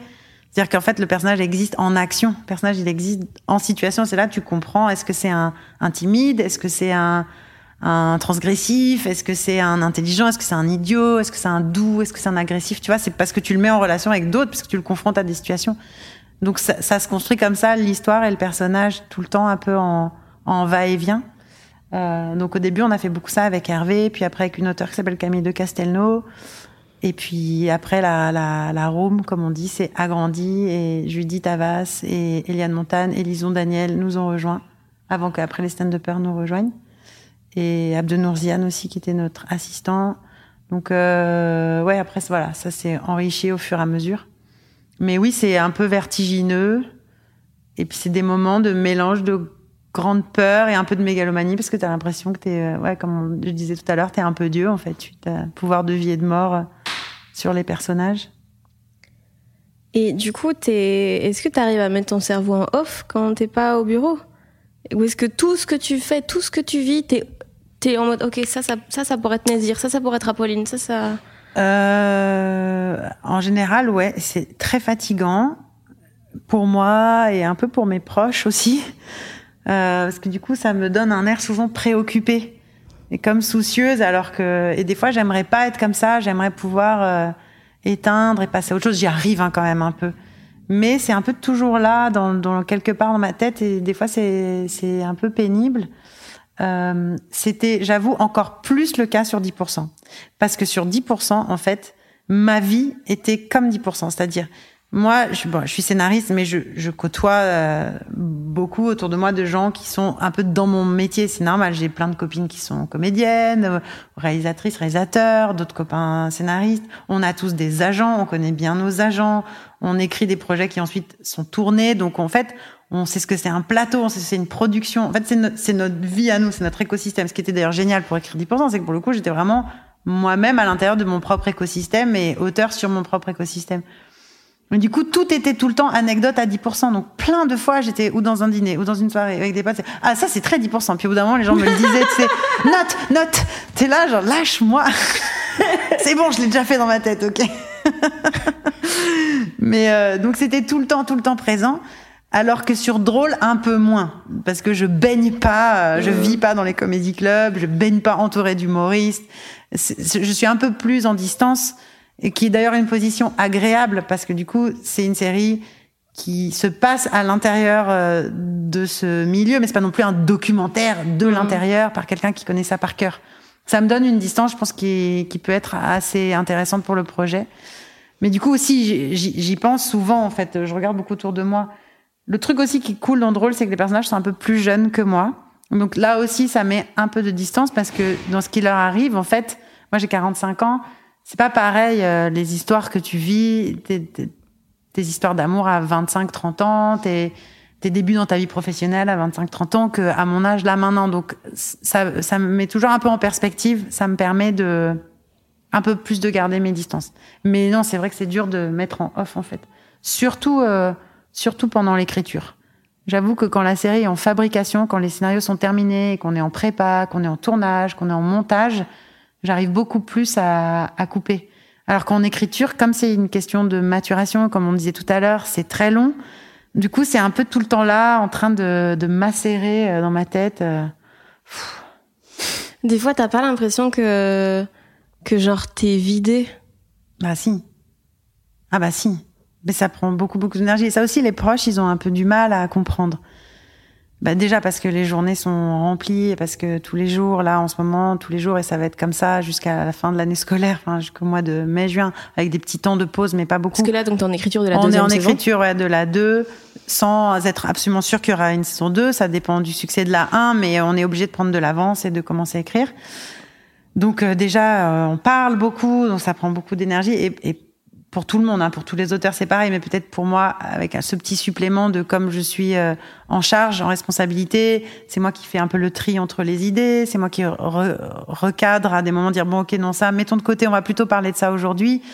Donc ça me demande un peu plus d'énergie encore parce qu'il faut que je reste moi très concentrée et que je sache un peu où je vais, même quand je sais pas où je vais. Et et puis euh, donc c'est des journées voilà très remplies de discussions et de réflexion. Et c'est vrai qu'il y a des fois, euh, je rentre chez moi, là, je dois passer en, ben, en mode euh, maman, famille, euh, compagne. Et des, des fois, j'avoue, euh, j'y suis pas complètement, quoi, parce que je suis encore, euh, encore dans mon travail. Bon, après, peut-être qu'il y a plein de gens pour qui c'est comme ça, mais peut-être que c'est un peu plus comme ça pour des métiers créatifs où euh, on traite pas des dossiers. Enfin, en fait, on, notre dossier, il est tout le temps, tout le temps là. Mais peut-être plein de gens qui traitent des dossiers aussi, ils pensent à leur dossier, hein. Je sais pas. Et euh, on, on, parlait euh, tantôt, juste avant euh, qu'on commence à enregistrer, de, euh, de quand t'as terminé 10%, t'as eu 9 mois où t'avais plus envie d'écrire. C'est, quelque chose qui justement est arrivé parce que t'avais énormément dû écrire et très vite pendant 3 ans, ou c'est un truc qui, tu penses, arrive systématiquement à la fin d'un projet où un, ton, ton, ton, corps se relâche et euh... En fait, je pense qu'il y a un effet de classique normal qu'on peut appeler une sorte de baby blues où euh, quand tu as sorti un gros projet, tu as déjà un besoin euh, naturel de repos et un besoin de refaire du vide pour euh, remplir après de nouvelles idées quoi. Et peut-être encore plus dans des métiers créatifs mais enfin pour tout le monde tout le monde a besoin de vacances en gros. Mais quand tu dois euh, inventer quelque chose à partir de rien, tu as plus besoin peut-être euh, de recréer euh, ben ouais de l'espace en fait en toi. De mettre en jachère quoi. Et ça c'est vrai que la série c'est quand même un, un, espace de création assez euh, particulier où déjà un quand tu conçois une série tu dois penser à quelque chose qui peut durer très longtemps. Ça c'est quand même un peu un peu taré dans l'idée. C'est-à-dire que tu écris un truc qui ne doit pas s'arrêter. Donc c'est à la fois merveilleux et à la fois atroce quoi. Enfin tu vois tu dois comment dire, créer comme une sorte de moulin où il y aurait une, roue qui peut, qui est suffisamment euh, nourrie, enfin chargée pour euh, pour tourner pendant très très très longtemps. Donc quand il y arrive, c'est génial parce que je pense que pour les gens, c'est c'est très plaisant, une bonne série dans laquelle tu te sens bien, t'as hâte qu'elle revienne, tu aimes les personnages.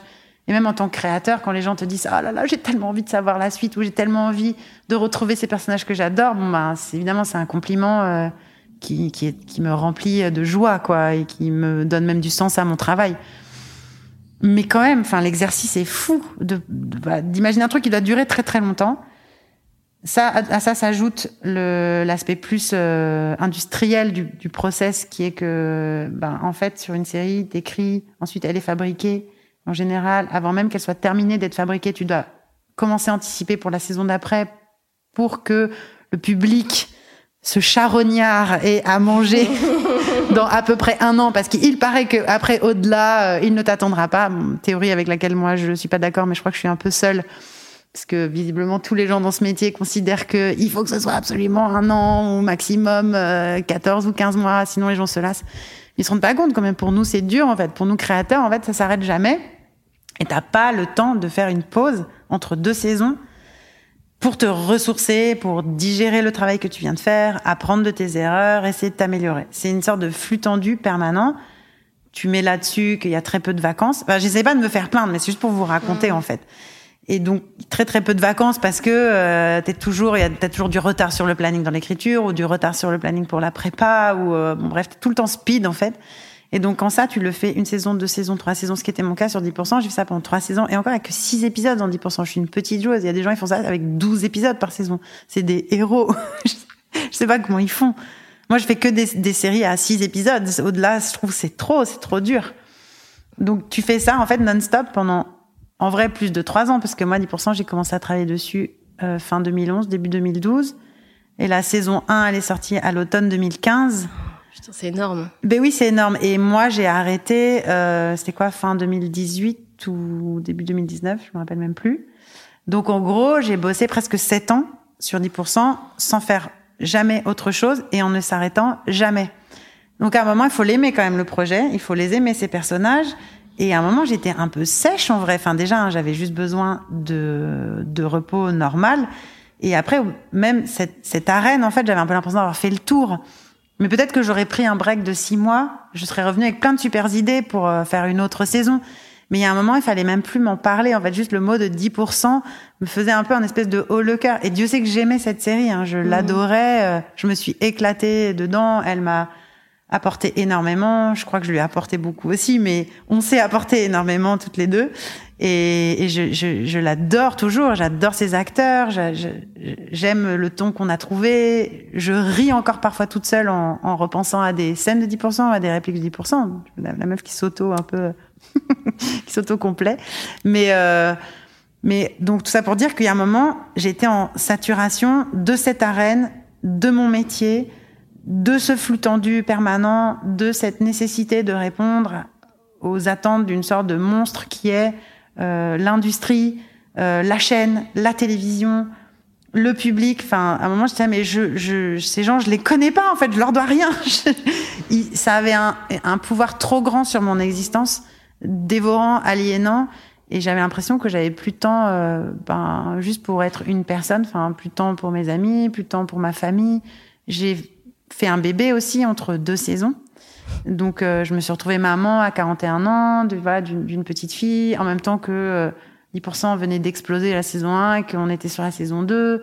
J'ai réussi à coucher, paf, paf, entre, entre la fin de l'écriture et le début du tournage. Enfin, donc, enfin, j'ai pris beaucoup et physiquement, c'était dur, psychologiquement aussi. Même si, encore une fois, il y avait beaucoup de joie, mais à la fin de l'usure. Plus quelques problèmes relationnels qui n'aidaient pas où je me sentais pas euh, toujours très soutenue par euh, une partie de mes producteurs. Et c'était pas toujours facile de collaborer. Je me sentais pas toujours reconnue non plus à ma juste place. Donc euh, ça crée aussi un grésillement un peu dans ma tête parce que j'étais un peu en lutte. Je me sentais pas complètement bien.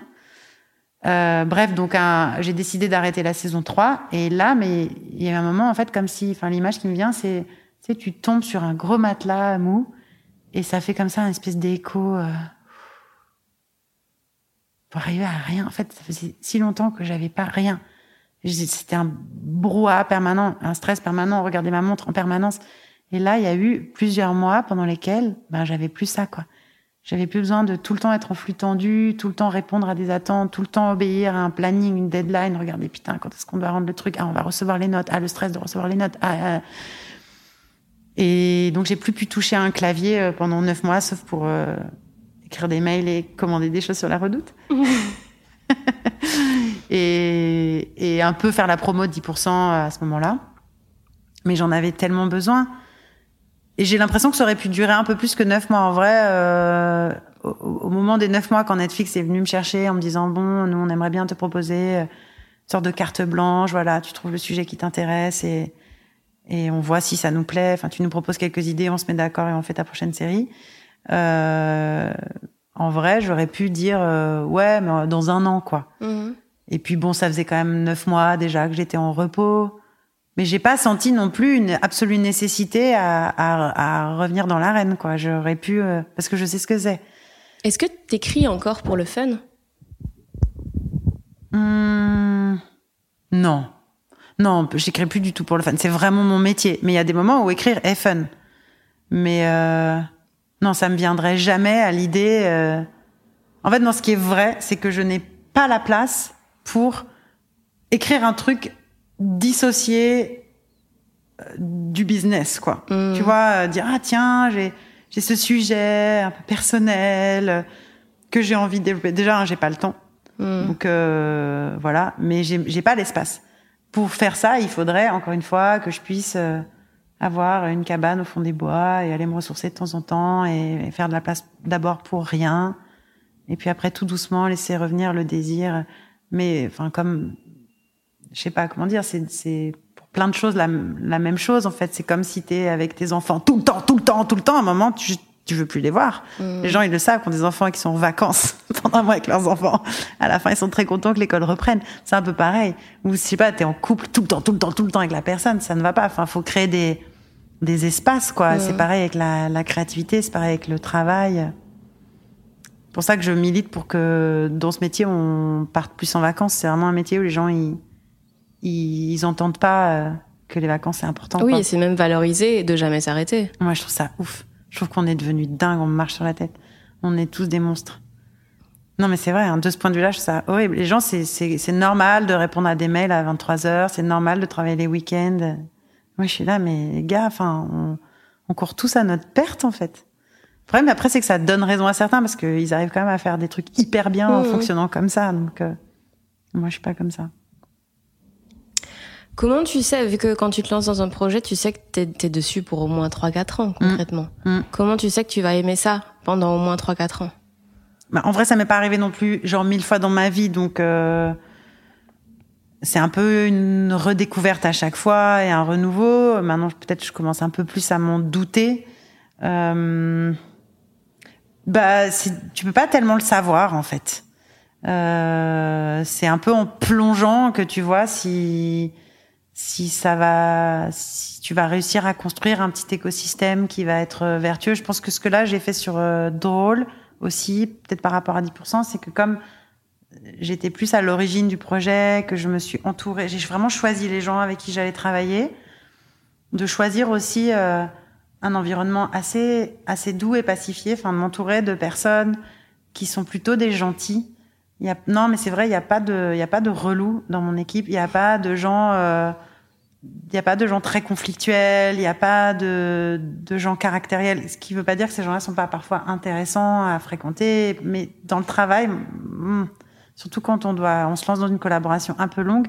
Donc aussi euh, travailler à avoir des équipes autour de moi en qui j'ai confiance, avec qui je me sens bien, pour me dire ok, ça va ça va produire du bon et ça va me permettre d'être plus à l'aise, plus confortable dans, le- dans le truc. Et même quand on aura des épreuves, enfin, on, est, on va être un peu tous plusieurs paires d'épaules, un peu gentils, qui vont pouvoir les encaisser ensemble. Après, sur le sujet, euh, on peut jamais trop savoir. Hein. Et puis même, en plus, en vrai, sur une série, il y a d'abord ce que tu écris, il y a ton arène. Bon, ça, tu peux un peu t'en douter. Genre, est-ce que c'est fertile? Est-ce que tu en auras un peu sous le pied pour tenir une, deux, trois saisons? Au-delà de trois saisons, en vrai, c'est quand même très dur de savoir si tu vas avoir Mhm. envie. hein. Mais euh, deux, trois, là, je, par exemple, drôle, je, je le sens assez bien. Enfin, je me dis, euh, j'espère que les gens aimeront bien parce que moi, je me sens assez bien là. Mais après, il y a un autre truc intéressant en série, c'est que après, c'est incarné par des acteurs. Et donc après, tu sais pour qui t'écris et tu connais leurs forces et leurs faiblesses et le, comment dire, la, la beauté de la série ou son potentiel succès ou son rayonnement, il repose aussi sur eux. Et donc, ça, tu peux pas trop le préméditer non plus. Ça dépend un peu d'eux, quoi. Est-ce que ça va prendre? Est-ce qu'on va les aimer? Est-ce que toi, tu vas les aimer? Est-ce que tu vas tomber amoureux d'eux, euh, au point d'avoir envie de continuer à, à leur écrire plein de choses? Ça, ça, ça se décrète pas. C'est surprenant et c'est assez beau. Mm. Euh, sur 10%, j'étais vraiment très très amoureuse de, de mes comédiens, quoi. Et sur Drôle aussi, j'avoue. Souvent, euh, on dit que, que euh, les films, les séries et tout, ça nous a explosé notre euh, façon de voir les histoires d'amour, les trucs. On a fait un truc très romantisé, tout ça. Moi, je trouve que ça nous a surtout euh, éclaté notre euh, nos attentes vis-à-vis de l'intelligence des gens. Parce que un dialogue dans une série, ça a été écrit par quatre personnes. Il y a des tenants, des aboutissants, machin, machin, tandis que les, les discussions dans la vraie vie, elles sont chiantes. Et je trouve c'est très frustrant quand tu sors d'une bonne série et qui te, tu te dis mais putain pourquoi mon entourage il est pas aussi smart? Surtout quand c'est écrit par Aaron Sorkin en fait, genre t'as envie que tout le monde parle comme ça. Non en fait je pense qu'on serait épuisé à la fin si tout le monde parlait comme Aaron Sorkin autour de nous. Oui. non, je vois ce que tu veux dire. Bah et du coup, et donc? Mais il n'y a pas de question, mais c'est juste c'est Tu voulais très partager ça frustrant. Ouais ouais, c'est- il y a ce côté un peu euh, vous nous gâchez nos relations sociales en fait les scénaristes parce qu'on s'attend à des des ouais, on a des attentes euh, de de de l'intellect, de la complexité des gens qui euh, est pas toujours euh, celle-là quoi. Je comprends ce que tu veux dire. C'est vrai que dans une room d'écriture, il y a une intelligence collective qui, qui permet de rendre euh, percutant, savoureux euh, une situation, un, un dialogue. Mais c'est difficile à écrire, c'est vrai. Enfin, euh, écrire un personnage qui a beaucoup de réparties ou une scène de drague qui serait hyper inventive. Et après, enfin. Donc ça, merci du coup, merci pour le compliment. Je le prends pour mes copains et moi, pour tous nos collègues. Pardon si ça vous fait du mal dans vos relations, mais c'est cool pour nous en fait, parce que vous êtes encore plus accro aux séries. et- Non, par contre, enfin, du coup, après, ça me fait penser par rebond de ce que tu dis que on a aussi une grande responsabilité. Ça, c'est quelque chose que j'ai toujours euh, pressenti quand j'étais jeune auteur et maintenant que je mesure vraiment carrément en fait de quand on écrit de la fiction, surtout voilà pour un, un gros médium, tu vois que ce soit France Télévisions, Canal, Netflix, euh, ou que ça va être possiblement regardé par beaucoup de gens. En fait, on a une grande responsabilité dans ce qu'on raconte. Notre vision du monde, notre vision même politique en fait, parce qu'il y en a toujours une qui traverse une série. Elle, elle, elle a beaucoup de valeur en fait, sans qu'on s'en rende compte. Donc on on n'a pas le droit d'être euh, complètement léger et, ah mais c'est juste pour euh, du divertissement tu sais c'est juste pour euh, comme juste pour rigoler en fait ça veut rien dire juste pour rigoler. Il y a plein de choses. Une scène d'amour en fait ou une histoire d'amour mais elle charrie tellement de choses tellement de elle peut charrier tellement d'idées reçues tellement de stéréotypes. Donc à nous d'essayer de proposer quelque chose d'un peu frais d'un peu neuf d'un peu différent d'un peu original. Enfin je sais que sur drôle on, on réfléchit beaucoup à ça. Comment essayer aussi de pas être toujours dans, enfin, pas être dans quelque chose de trop attendu, de, de creuser un peu les relations entre les gens. Moi, c'est important pour moi de montrer aussi euh, euh, des relations qui reposent sur de l'affection, du respect entre les personnages, même quand il y a des brouilles, même quand ils s'entendent pas, qu'à la fin, il y a soit un toujours systématique rapport de force quoi. Ouais, c'est ça. Moi, j'ai- j'ai- j'aime pas proposer des visions du monde et, des personnages entre eux qui soient trop cyniques ou euh, violentes ou hein. agressives. J'aime pas les méchants. et euh, et j'aime bien, au contraire, quand c'est quand c'est vivant, quand les gens sont traversés de paradoxes, de doutes, qu'ils créent, ils sont leurs propres obstacles en fait, plus que les autres, les méchants autour d'eux viennent créer des obstacles. Non, pour moi, les obstacles on les a à l'intérieur de soi et on est tout le temps en train de les remettre en jeu et euh, à apprendre à les surmonter, aider de ses amis. les adjuvants. aider de ses adjuvants pour lutter contre ses opposants, antagonistes. Euh, non, mais vraiment, enfin, j'y crois et, et, et je pense que, enfin, plus ça va, en fait, plus, en fait, plus je trouve que j'ai une, une sensation de, parfois de, ouais, de, de rapports de force tendus autour de nous, sociaux, et qui sont aussi beaucoup mis en valeur médiatiquement, beaucoup mis en valeur dans les films, dans les fictions. Genre, ça, ça, ça crie, c'est dur, c'est tendu, ça fait mal, c'est horrible. Et, et j'ai presque l'impression maintenant que la transgression, elle est plus dans la douceur et la délicatesse et l'attention qu'on peut porter et, euh, et une forme ouais de respect, de ouais de tendresse en fait que bah, que c'est aussi quelque chose qui vaut la peine d'être euh, d'être choyé, d'être montré. Et donc ouais, je sais pas, qu'on a une responsabilité. Enfin moi c'est comme ça que je prends Ouais. la mienne, mais d'autres gens prendront euh, une autre part euh, de, de de l'affaire. Hmm. Je, je sais pas si c'est parce que moi j'ai vu ça dernièrement, alors que je regardais pas trop de films avant, ou si c'est un truc un peu d'époque, mais j'ai l'impression que justement de plus en plus, dans les trucs que je vois dernièrement, y a, justement, il n'y a pas de méchants. Et c'est plus un truc de chacun a des intérêts qui Mm. sont opposés, mais il se trouve que machin, genre tout bêtement, boîte noire, Mhm. il n'y a pas de méchants. Juste tout le monde a voulu faire un truc bien, et sauf qu'au final, ça a été tragique. Promising Young Woman, la fin, elle est pas bien ou mal. Il y a un entre-deux Mm. toujours très chelou, et j'ai l'impression qu'on va vers ça, ou c'est juste moi qui ai vu. Peut-être que c'est toi qui as vu et que c'est et ça t'a plu. Enfin, Ah ouais, mais je préfère ça, c'est toujours beaucoup plus Mais parce qu'en fait, c'est plus dur aussi à faire. Oui, bah et oui. c'est plus dur à écrire et ça nécessite une attention euh, particulière et, et, et finalement, enfin moi, les plus grandes séries, enfin celles que j'ai le plus aimées sont des séries qui travaillent sur ce genre de motifs en fait, des motifs relationnels a- assez euh, délicats, intimes. Les gens qui arrivent à faire euh, 3, 4, 5, 6 saisons sans qu'il y ait des grosses intrigues, genre avec des grosses menaces, mais bravo, merci quoi une de mes séries préférées au monde, c'est une série qui s'appelle Friday Night Lights, qui est pas extrêmement connue, qui se passe euh, au Texas, dans une petite ville texane, et qui- l'intrigue, enfin voilà, les personnages, c'est des jeunes gens qui sont dans une dans un lycée et qui sont euh, l'équipe de football américain du lycée.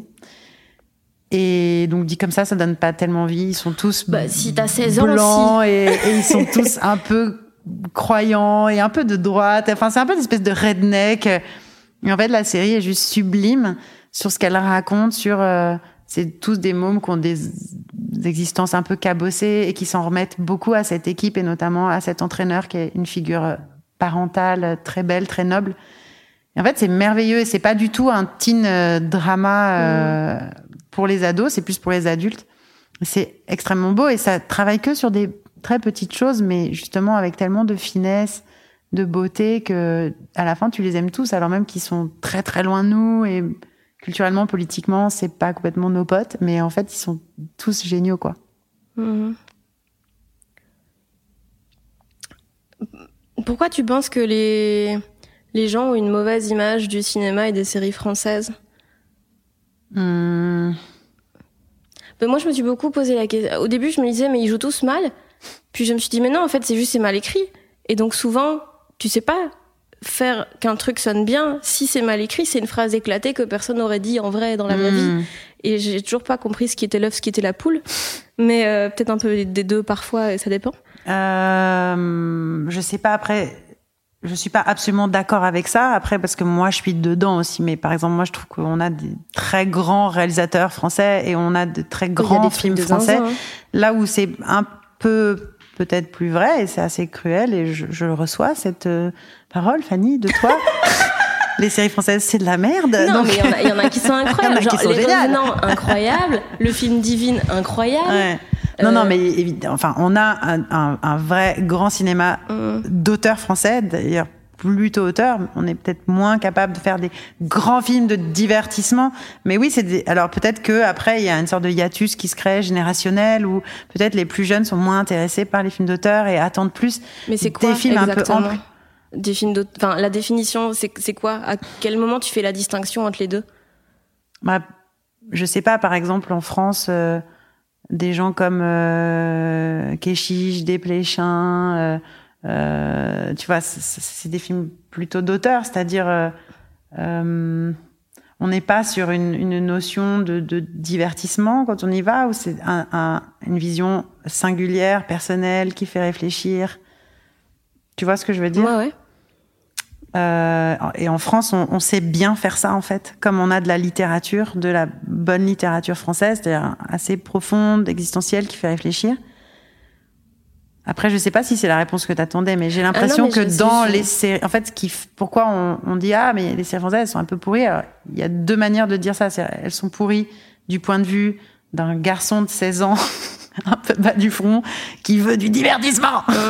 Et qui veut des grands effets et qui veut du, du Game of Thrones et qui veut du euh, et parce qu'il a besoin d'en prendre plein la vue en fait et qui a besoin d'enjeux simples mais bien racontés et ça les Américains c'est les plus forts. Il y a pas à chier quoi. C'est les plus forts au monde pour faire des enjeux clairs précis assez simples mais pas bêtes et avec en plus beaucoup de moyens, un, un emballage euh, magnifique, de la dramaturgie et du coup qui vont satisfaire euh, des, des, des hordes de jeunes personnes, mais parce que ça vaut la peine. Enfin, c'est du vrai bon divertissement. Après, si on parle de et ça, c'est vrai qu'on on sait pas tellement bien faire ça dans les séries françaises.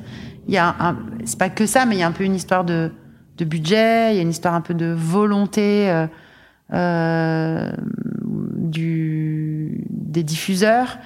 Il y a aussi une histoire générationnelle, c'est que les diffuseurs pendant longtemps c'était des chaînes de télé et qui regardent la télé aujourd'hui, ben plutôt des gens de plus en plus âgés, parce que les plus jeunes ne regardent pas tellement la télé. Maintenant, les plateformes, ça vient tout changer, mais on vit un peu une révolution, en fait, parce que les plus jeunes ne regardent plus beaucoup la télé, ils regardent en replay. Donc, ce que eux attendent d'une super série, ben c'est pas tellement ce que TF1 ou France 2 ou France 3 euh, proposent en fait. Alors que ou même canal. Alors que ils auraient envie mais c'est pas complètement pour eux parce que les chaînes elles ont un public plutôt vieillissant plutôt âgé qu'il faut pas faire fuir. Et donc on doit leur proposer aussi des fictions qui leur vont bien. Et donc ça les jeunes ils vont dire mais c'est quoi? C'est de la merde. Euh, donc ça ça peut être un, une première euh, clé après, l'autre qui serait pourquoi on n'a pas de grande série Et là, j'entends une grande série, en fait, avec une vision du monde à l'œuvre, une série portée par un artiste, une série qui te fait réfléchir, qui, une série plus adulte là, qui viendrait euh, toucher une, frange de la population plus exigeante peut-être que des hordes de jeunes adolescents. Euh, moi, je pense que c'est que jusqu'à présent, la série est encore associée en France, et pas associée complètement à l'art que l'art, il est au cinéma, il est au théâtre, il est dans la littérature en France et que c'est pas encore des artistes vraiment qui viennent euh, s'exprimer dans les séries. Un tout petit peu. Ça commence à, à frémir. Mais c'est comme si c'était pas un endroit où si t'as une, tu vois, t'es un peu rongé par un besoin de t'exprimer, c'est pas là que tu vas venir en premier. Bah parce que ça prend tellement de temps. Non, je pense pas. Je pense que c'est encore, c'est c'est c'est que comme on se dit que les séries françaises sont pas encore super bien et mm. que il n'y a pas forcément les moyens qui vont pour, ou parce qu'elles sont c'est un cercle vicieux, ou parce qu'elles vont s'adresser à un public un peu vieillissant, nanana. Du coup, c'est pas là qu'on va aller injecter euh, quelque chose d'original, de, de singulier, de fort. D'existentiel et aussi parce que les chaînes le, le demandent pas tellement. Mais c'est un mélange. Elles le demandent pas tellement et les personnes qui viennent avec un petit projet sous le bras à, proposer ne proposent pas tellement ça non plus. Ouais, donc y a pas je veux dire s'il y avait en France euh, des gens qui avaient proposé euh, des Mad Men et des Sopranos et des euh, Six Feet Under et tout bah ça ça saurait enfin peut-être ils sont quelque part mais je suis pas bien sûre en fait parce que c'est des séries chefs-d'œuvre en vrai. C'est vrai qu'en France on n'a pas vraiment sorti des séries chefs-d'œuvre qui ont mis tout le monde d'accord en disant oh là là, on a sorti des grandes séries, des belles séries, bien écrites, bien pensées, euh, avec un cœur à l'œuvre derrière, avec une âme, mais peut-être pas encore du niveau euh, des Américains, mais parce que ouais, je pense que c'est un peu associé à une industrie. Pendant longtemps, c'était le parent pauvre du cinéma, donc les vrais artistes avec la mégalomanie des artistes, ils allaient au cinéma. Mmh. Mais peut-être que c'est un peu en train de changer. Mais pour que ça change, il faut euh, il faut qu'il y ait les moyens, il faut ait les diffuseurs euh, prennent, fassent ce choix, prennent ce parti-là. Je pense que le fait qu'il y ait de plus en plus de diffuseurs, donc avant il y avait que les chaînes traditionnelles en France, maintenant il y a les plateformes qui arrivent et il y en a de plus en plus. C'est un peu flippant parce que ça fait un besoin énorme de fiction. Parfois, tu as un peu l'impression de nourrir des gros tuyaux, quoi. Mmh. Mais ça a aussi une vertu qui est de créer de l'émulation, de créer de la concurrence et de faire en sorte qu'à un moment chacun va vouloir un peu se distinguer et proposer un, un, projet audacieux, un projet euh, un peu grand, un projet qui va peut-être pas euh, faire des millions de vues, mais va avoir beaucoup de succès en festival parce que l'image de marque du diffuseur euh, est en jeu. On, veut, on cherche du prestige avec des talents, nanana. Donc ça, ça, ça commence à. Je pense que ça va tout doucement arriver. En vrai, je le souhaite parce qu'il n'y a pas de raison.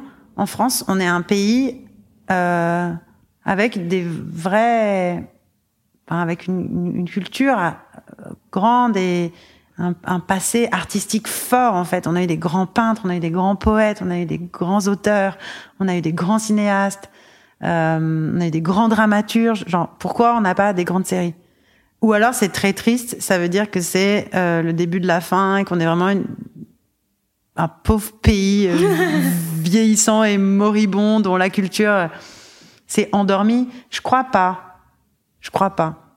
Je veux juste isoler avant que tu dises je crois pas. mettre ça comme teaser. Quelle horreur. Est-ce que l'imagination, ça se travaille? Bah oui, je pense. Je pense que ça se travaille si c'est quelque chose dont on te dit que ça a une valeur dans l'existence. Enfin, que sinon, tu vas jamais y prêter attention. Mais je pense qu'on en a évidemment tous une. Ben, tu, enfin, tu regardes les enfants, ça n'existe pas un enfant qui a pas d'imagination, en fait. Mm. Simplement, elles sont plus ou moins, on y prête plus ou moins attention, on la, on la valorise plus ou moins.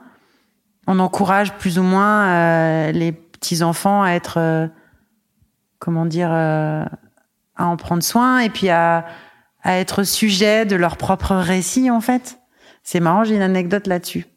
Ma fille qui a 5 ans, Rosalie, euh, elle a fabule beaucoup. Elle est dans une phase et c'est assez classique euh, chez les petits enfants de cet âge-là. Elle, elle, elle raconte vraiment n'importe quoi. Elle, elle dit plein de bobards et, sou, et donc souvent je suis étonnée par euh, ce qu'elle me raconte. Je, je sais très clairement que ce qu'elle dit c'est faux quoi. Et je sais pas toujours bien euh, comment réagir à ça. Et j'en parlais avec ma psy. Et ma psy me dit, mais euh, en fait, elle est hyper forte. Elle raconte, elle vous raconte tout le temps des histoires, en fait. Et j'ai compris ça. Déjà, hein, j'ai compris que souvent ces, ces mensonges, ces bobards, ces affabulations étaient complètement connectés à une émotion. C'est-à-dire qu'elle elle raconte un truc complètement faux, mais qui part d'un sentiment qui est vrai. Donc ça lui permet en fait de mettre à distance le sentiment qu'elle a éprouvé en racontant euh, un, truc qui qui n'a rien, enfin pas qui a rien à voir, qui a à voir mais qui est faux.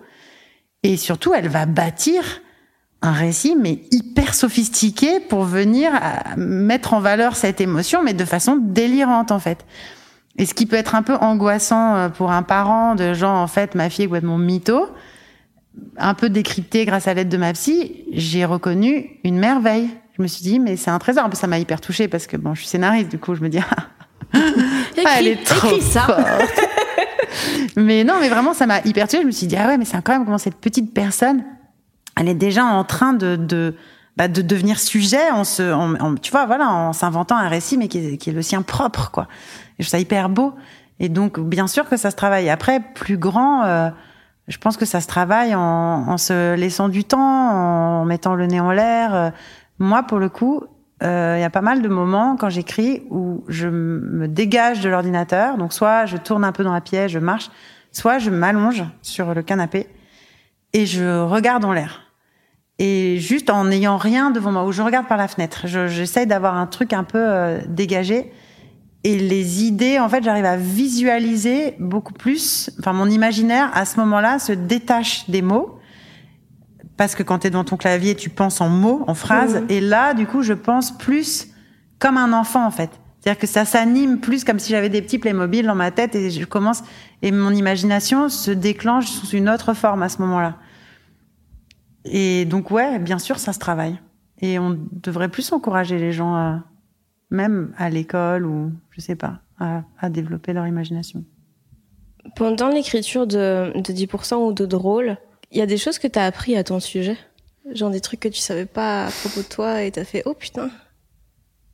Hum, Alors c'est moins tant dans l'écriture elle-même que peut-être dans la le processus de fabrication, la relation avec les gens autour de moi, plus global, ouais, plus dans ça. C'est-à-dire, je pense que bah, quand, quand je suis arrivée sur 10%, donc c'était il y a combien j'ai dit C'était il y a C'était en 2011 Ouais, tu vois, c'était il y a 10 ans. Enfin, fin 2012, 2012, 9 ans. Donc j'étais plus jeune, j'avais ouais, 35 ans, j'étais si jeune. Euh, non, mais j'avais par exemple un truc dont j'avais très très peur, c'était justement le conflit. Enfin, l'impression que si à un moment quelqu'un s'oppose à moi et que je je fais front, enfin, enfin je fais face plutôt, euh, une catastrophe va arriver, les personnes vont moins m'aimer, euh, on va dire ah mais qu'est-ce qu'elle qu'est-ce qu'elle a celle-là, elle est méchante. Alors il, il peut arriver que les gens disent ah mais qu'est-ce qu'elle a, elle, elle est méchante et éventuellement eux-mêmes moins, mais je me suis rendu compte que c'était pas grave par exemple.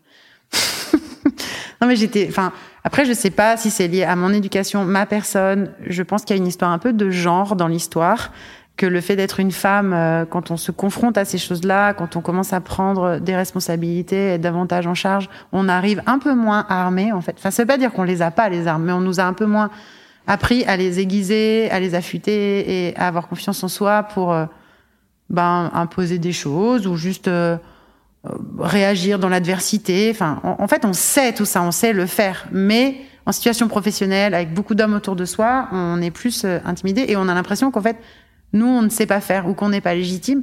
Les autres ne se posent pas cette question. ils ont décrété d'emblée qu'ils savaient faire qu'ils étaient légitimes, même si c'est faux. Et ça, j'ai appris en fait. J'ai appris qu'à un moment, en fait, non, ils sont pas plus légitimes, non, ils ne savent pas plus faire. Encore une fois, eux aussi sont des petits enfants perdus dans la nuit, et euh, il n'y a pas de raison et que et le monde ne va pas s'écrouler parce que à un moment, je vais euh, dire réellement ce que je veux, ce que je pense, que je ne suis pas d'accord, je, le monde ne va pas s'écrouler et l'édifice de ma série ne va pas s'écrouler et je ne vais pas être virée parce que je vais dire non, ça ne va pas et ça ne va pas fonctionner comme ça. Voilà ce que moi je propose. Donc ça m'a pris beaucoup de temps. Pendant longtemps, j'étais très gênée par ces situations-là, ça me tétanisait. J'écrivais des mails fleuves que je n'envoyais jamais, où je crachais toute ma haine dans des situations compliquées. Et tu vois, donc ça passait par des espèces d'excès, mais très étouffés, très euh, très retenus, très inhibés en fait, puisque ça ne concernait que moi, moi ou éventuellement je le faisais lire à un proche euh, qui disait non, Fanny, non, vois pas ça.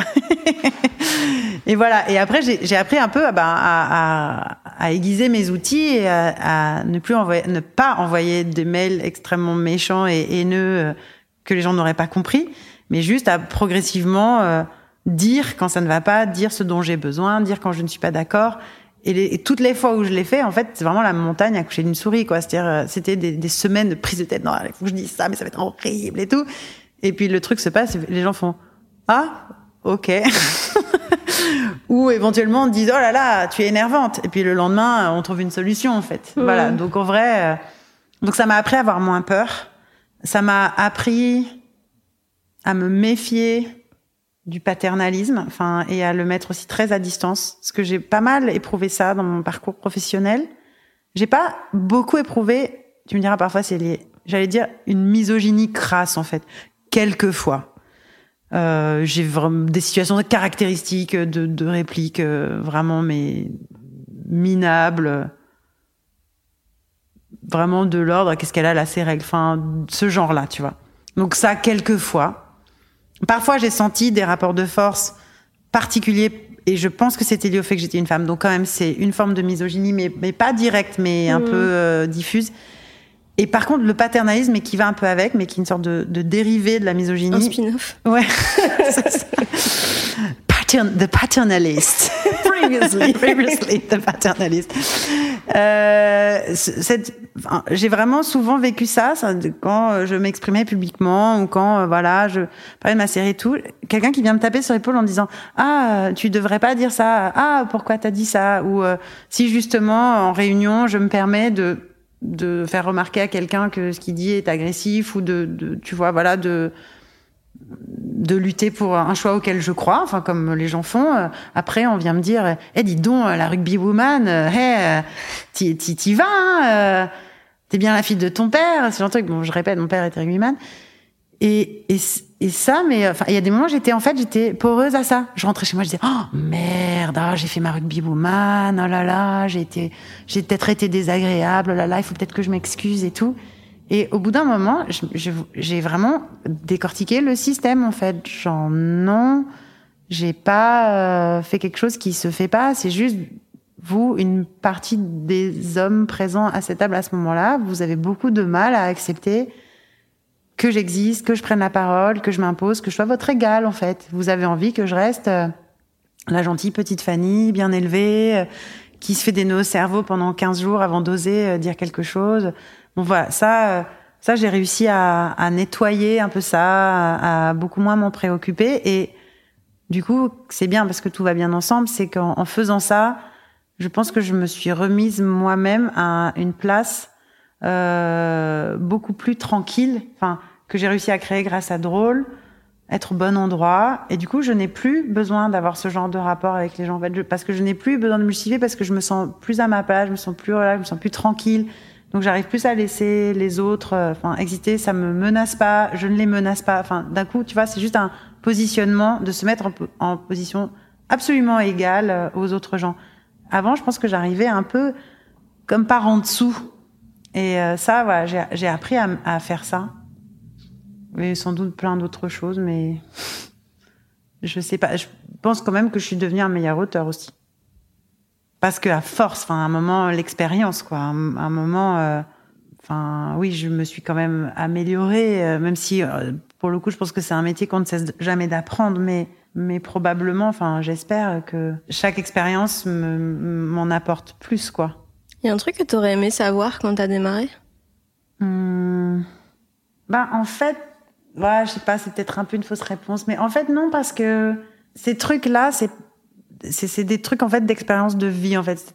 Des trucs de vieille bonne femme en fait. non mais c'est vrai. Alors tu peux les dire avec des mots, mais si tu les dis à une jeune personne qui a 25 ans, elle, parce que en disant ça, je m'adresse peut-être plus aux jeunes femmes, elle va me dire ouais ouais grave, t'as trop raison. Mais tant que tu l'as pas éprouvé dans, dans, ta chair, tant que tu t'es pas trompé, tant que tu t'es pas heurté au mur, tant que t'as pas fait euh, le, le, mail haineux que t'envoies pas, tant que tu t'es pas pris la, en fait il faut l'éprouver pour bien le faire. Donc en fait, de le savoir de façon un peu abstraite, c'est un peu les conseils de grand-mère, quoi. Tu dis ah ouais super, mais il faut le vivre. Mm. Donc en vrai, non, en fait, c'est que euh, ce que tu vas toi trouver sur le chemin. Mais euh, mais peut-être quand même que cette chose de, par exemple, avoir, va savoir pourquoi, l'impression que les autres savent mieux. En fait, souvent, moi, et je sais pas, j'ai l'impression que c'est un truc un peu féminin aussi, on a un, peu plus, un, une sorte de léger complexe d'imposture ou de pas avoir suffisamment conscience de notre valeur, de notre talent.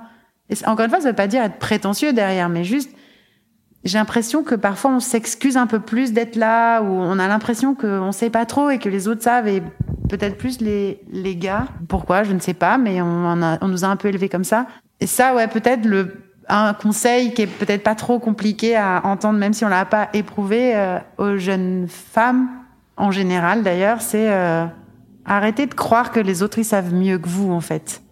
Oui, quelqu'un qui a genre 20 ans de métier de plus que toi, probablement, il a un peu un truc à quand même à transmettre, mais vous êtes égal en fait. Enfin, arrêtez de, de penser que vous êtes moins bonne, que euh, les autres savent mieux, parce que c'est pas vrai. En fait, les autres, ils ont autant de doutes. C'est ce que je veux dire. En fait, on a tous autant de doutes. Il y en a qui le cachent mieux que d'autres. Merci Fanny. Merci. J'espère que l'épisode vous a plu. Vous pouvez suivre Fanny Herrero sur Instagram, mais aussi et surtout regarder ses séries. 10% est dispo sur Netflix et Drôle sortira aussi sur Netflix début 2022. Merci beaucoup d'avoir écouté les gens qui doutent. N'hésitez pas à partager l'épisode, à écouter les précédents, à vous abonner, à mettre des étoiles et des commentaires sur iTunes. Ça aide de ouf à faire connaître le podcast. Vous pouvez aussi me suivre moi sur les réseaux sociaux pour être au courant de la suite. Fanny Ruet sur Facebook, Twitter, Instagram. Prochain épisode en ligne au plus vite. Je fais au mieux avec le temps que j'ai. D'ici là, prenez soin de vous. Bisous Et cet épisode a été mixé comme d'habitude par le fabuleux Maxime Wattieu. Hi, this is Craig Robinson from Ways to Win, and support for this podcast comes from Invesco QQQ, the official ETF of the NCAA. The future isn't scary. Not realizing its potential, however, could be. Just like on the recruiting trail, I've seen potential come in many forms as a coach. Learn more at Invesco.com slash QQQ. Let's rethink possibility. Investco Distributors, Inc.